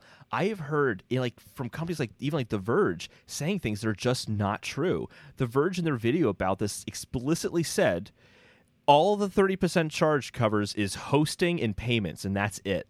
Like absolutely not. It's covering the Swift programming language, all the hundreds and thousands of uh, new APIs available in the SDK every year. I mean, even the hosting part, like don't don't say that dismissively. That's a huge Yeah, job. the number of Hosting involves the reviewing of all Like, the yeah, apps. curation. you- Yeah. yep. Um, I the curation, especially I, when I was going through and watching the WWDC events to find out the developer payout, uh, Steve Jobs said in 2010, in 2010, they were getting 15,000 app updates, new apps that they had to review every single week, and they reviewed all of them or 95% of them in that time frame. But that was in 2010. Can you imagine how many apps they have to deal with? Per week app and app updates now per it's got to be insane. And the fact that now they turned it around in 24 hours that's a massive operation. So just to like undercut that and say oh it's just hosting is com- so As it's, if it's so- just really like plugging in a couple of It's- servers to an outlet somewhere and saying, "Yeah, go ahead and just upload your app to our server." Mm-hmm. The other part is that I think Apple is actually more justified than the other companies on charging 30% um, for a few reasons. Um, like, take Steam, for example. Why does Steam get a 30% cut? It's literally just a store. Yeah. They don't do, they don't host an SDK. They don't handle that. And they have the review process, but their review process is for what? 4,000 games a year? It's not the same thing. Same goes for Epic. No, I think there's. I, I get the argument that Tim Sweeney's making that um, company like PlayStation and Nintendo probably um, not as true for Microsoft, but are losing money per console, so they have to make up with a thirty percent. I understand that. Nintendo though doesn't usually sell their their hardware at a loss, and the PlayStation 4 early on was sold for a profit. I think it was like a few months after launch, it was already being sold for a profit. So like even that's like not necessarily the most valid statement. And again, they do they handle a lot less traffic. So the companies that I think that are the most justified in charging that much because of the scale is Microsoft and Apple because Microsoft's not doing just Xbox. They have Right. the Microsoft Store for their own apps. Like they're dealing with a lot of stuff there too, and and Google as well for for the Play Store. Um, and it, it just really, really bugs me that this I just don't think is being covered looking at those contexts. A lot of this just seems to boil down to thirty percent is a big number. It's like yeah, it is a big number, but just because someone's making a lot of money doesn't mean it's unfair necessarily. It's just I don't know. It is all this everything about this is really Yeah. bugs me. As part of this is, is a completely different thing, and this could be like flagrantly wrong allegations. But I assume that all of these outlets are like, well, this is hot right now, and if we put out a controversial headline and a statement real quick mm-hmm. without actually doing any kind of research, we're going to get a lot of hits and clicks. And ad revenue is Yep. down because people have ad blockers now, and everyone's doing private browsing, all this kind of stuff. So it could just be that the journalists aren't Oh. incentivized to do the work. hmm I also think journalists probably have a lot of work that they have Yeah. to do. They they don't just write. It's not like, all right, cool, this is an important story. I'll spend the next week Exactly, working on like you did, yeah. like they, yeah, yeah exactly. Um, so I, I get all that. Um, at the same time, it's like they cover these things so often, so frequently. I would hope that they would be able to see some of that. Yeah, you would hope context, that the but when it's so consistent across the board, Yeah, you would hope that the person who's ahead, writing the article about this has probably covered many Mm-hmm. things like, just like it or similar to it, and they have know how or um, like they know about the like everything going. They know about the App Store. and They know about Epic Games. Like you would hope that they're all writing the same thing, and not just some new person Mm-hmm. who's like, "This is my first day at the Verge, and I just came out of a farm town. I'm told I'm going to write about something called Epic Games." So, um, especially the Verge, Yeah. because they they go to WWDC. They've seen Apple talk about how much they're paying developers and all that. Kind they this is what they've been covering literally for a decade now. Like I think they've been around a, about a decade. No, they were they came out within the past decade. I don't remember when they came out, but it wasn't. They came out after the App Store. Is the point. Um, but still, they've been covering this kind of stuff, and even the journalists that work there probably have been journalists before working at the Verge. I don't think the Verge started and yeah, probably, and just the hired a bunch of newbies. started, and then they Um, harvested babies and grew them into journalists. Uh, so yeah, so um, it sounds like we're pretty much in Yeah. agreement on this. Big ol' echo chamber of epic Um, is wrong. But All I'm really right. Well, curious. that is our and main I think quest. you mentioned this week making the poll. Like, I'm curious where Oh. listeners, after hearing all of this, and I'm sure most people who vote in the poll won't necessarily l- listen to the whole uh, main quest, but I'm curious where people fall, whether they're on Apple Mm-hmm. side or Epic side.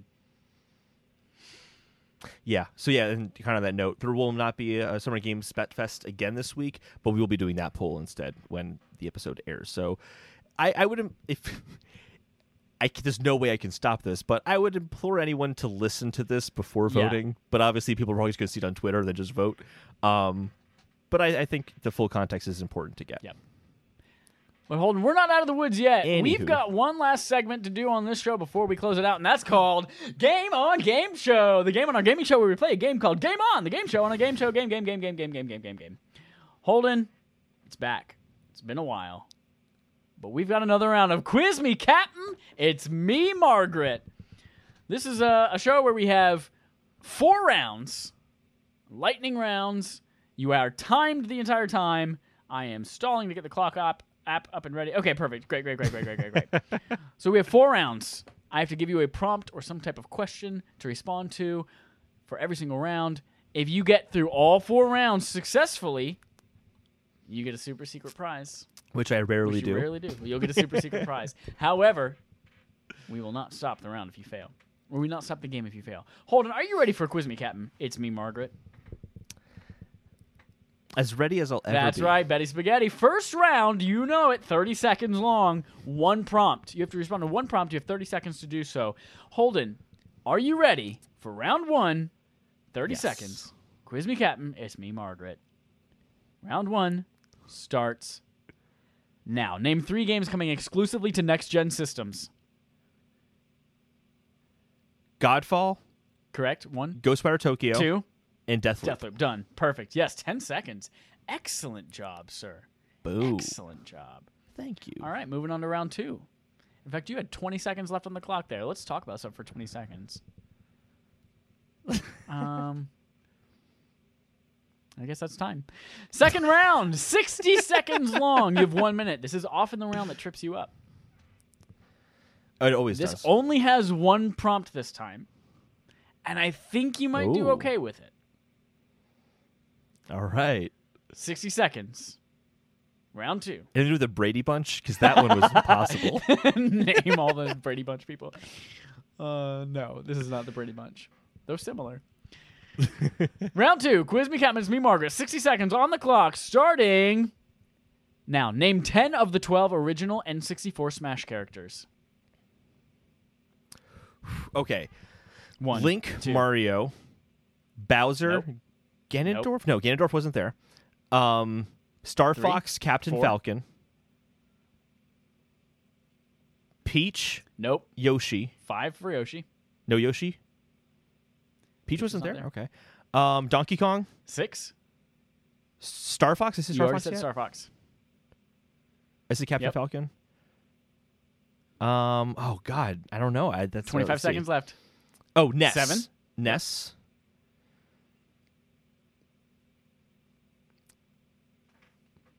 Fifteen seconds. Pikachu. Eight. Two to go. Jigglypuff. Nine. Last one. Eight seconds. Diddy No. Go? No, not Five seconds. Kong. Three, two, one. Oh, Holden, you were so close. Who was it? You were missing What were the other three that I or the four that I missed? Luigi, Samus, Kirby. Oh, Samus. How did I miss Samus? I thought of Luigi and I'm like, no, I can see Nintendo not putting that in the first one because poor Luigi. He'll make it a melee later He was on. an unlockable character. He was a secret character in the first one. Samus. How did I miss The Samus? full lineup is Luigi, I, I should get my Mario. Metroid fan card yes, you should. Uh, Luigi, Mario, Donkey Absolutely. Kong, Link, Samus, Captain Falcon, Ness, Yoshi, Kirby, Fox, Pikachu, and Jigglypuff. That was a tough one because I'm not a I'm not a big Smash I know, person, and you I'm were like, not an I N64 actually never kid. even played the I original. know. Yeah, that was a tough one. I'm actually surprised I even got. You mine, were so close. honest. So close. I was like about to say Game & Watch so many times as well. I'm like, stop thinking Game & Watch, Holden. It's not that. Holden, you do not get the super, super, super secret special prize today. But you do get to continue on to the next two rounds. Third round of Quiz Me Catman to Me Margaret is 20 seconds long. Oh, I gotta get out my timer again. 20 seconds long. And this one is something you have to sway me on or convince me of. That's what it always is. Oh. Are you ready for round three? All right. Quiz Me Captain, it's me, Margaret. Round three, 20 seconds on the clock starting now. Why should I get an Xbox Series X at launch? Because it's going to have the best performance on console. So if you just want to play the games that you already have and have the best possible uh, performance, it's the way to go. You'll have Xbox Game Pass and access to all these different games you can test it out at. You don't have to buy any new games. You can just play the best possible experience. it'll look up. better. It'll run at a smoother frame rate. You didn't rate. do it. You didn't do it. You know what did it in for you? Didn't- You told me I could play the games What? I already have, and all the games I already have are on PlayStation. Mm. nice try. But we are still moving on to round four. Are you ready for the final round of Quiz Me Cat It's Me, Margaret? Absolutely. Okay, here we go. This one's 30 seconds long. As you are aware, it's usually pairs of things, uh, video game related. Mm-hmm. There are you have to get four correct answers in 30 seconds. Um, there is no question or uh, as I just name two things and you pick the right one, whatever that might mean to me. are you ready for final round of Quiz Me Cat It's Me, Margaret? Absolutely. 30 Let's seconds on the clock starts now. PS5 or Series X? Correct. PS5. HD Rumble or haptics? Oh, fuck yeah, you know that. Baja Blast or Livewire? Baja no, Blast. Livewire is orange. It's always better. Did you know you can get 20 chicken nuggets at Burger King for just $5? Yes or no? Yes. No, you didn't know that ahead of time. Come on, don't lie to me. Pac Man or Mrs. Pac Man? Oh, time is Ms. up. I'm so sorry, Holden. You only got two out of the five that you answered. I was so confused. We started doing the, chi- the chicken nuggets thing. I thought you were doing like a plug or an ad or something like that. I'm like, we we have limited time, Chad. You have limited time. I'm like, oh, it's yes or no. Oh shit, yes. Did you see? There was an article that was released this, this week that people are upset by a Burger King ad or advertising strategy uh, that they're doing on Twitch. So gamers who are streaming on Twitch, when you when you uh, give them donate five dollars or more to them, many of them have like automated bots that will read out whatever message you wanted to say. So donate five dollars and say, "Dude, Yeah, thanks yeah. for the streams. I love what you do." And this advertising company for Burger King has been going in there donating five dollars and saying, "Here's five dollars with which you can get a Whopper and a large fry at Burger King for just four ninety nine. And so they're using this as stealth advertising on major streamers. So that's what made me. That's really It clever. is. It's also furious or infuriating for um, a lot of streamers. Uh, Holden, that is it for Game on Game Show, and that is it for our episode 175 of Respawn Aim Fire. Thank you everyone for sticking with us. Uh, again, please go take the poll. I'm very curious to see where you all Excuse me. fall on the Apple Epic argument. Um, a couple things to keep in mind as we go. One, bar for this month, backlog accomplishment with Respawn and Friends, the game we're all playing together, Resident Evil 4. You can play that on a ton of different systems. So play that. Go and vote. it's time for us to put up a poll, Holden. Except for iOS and Google Play, Okay, though. there is a version of Resident Evil they 4 want on to allow it on their platform. There is a Resident Evil 4 version on iOS, and it is not good. I thought they took it off. I mean, they, they might have they removed it because it? it was bad, it? but Not Apple didn't No. remove it, obviously, but like uh, Capcom. Capcom. did have that like clean house moment where they're like, we're gonna go through and make sure our IP is protected well, and we're gonna take all the shitty versions of the stuff. Oh no, maybe that was 2K because they took off Bioshock. Yeah. Uh, right. Anyway, yeah, play Resident Evil 4. Um, go to patreon.com slash respawn aim fire. Holden, is it your turn to put up a poll? September? That's you? Yeah, Yeah. Okay. Make sure you put up a poll tonight if possible. Because it is about time. I can think of some games for tonight. Great, great, great, great, great. Vote on what we're playing in September, even though we all know we're going to be playing Avengers. Uh, and then finally, just do something good.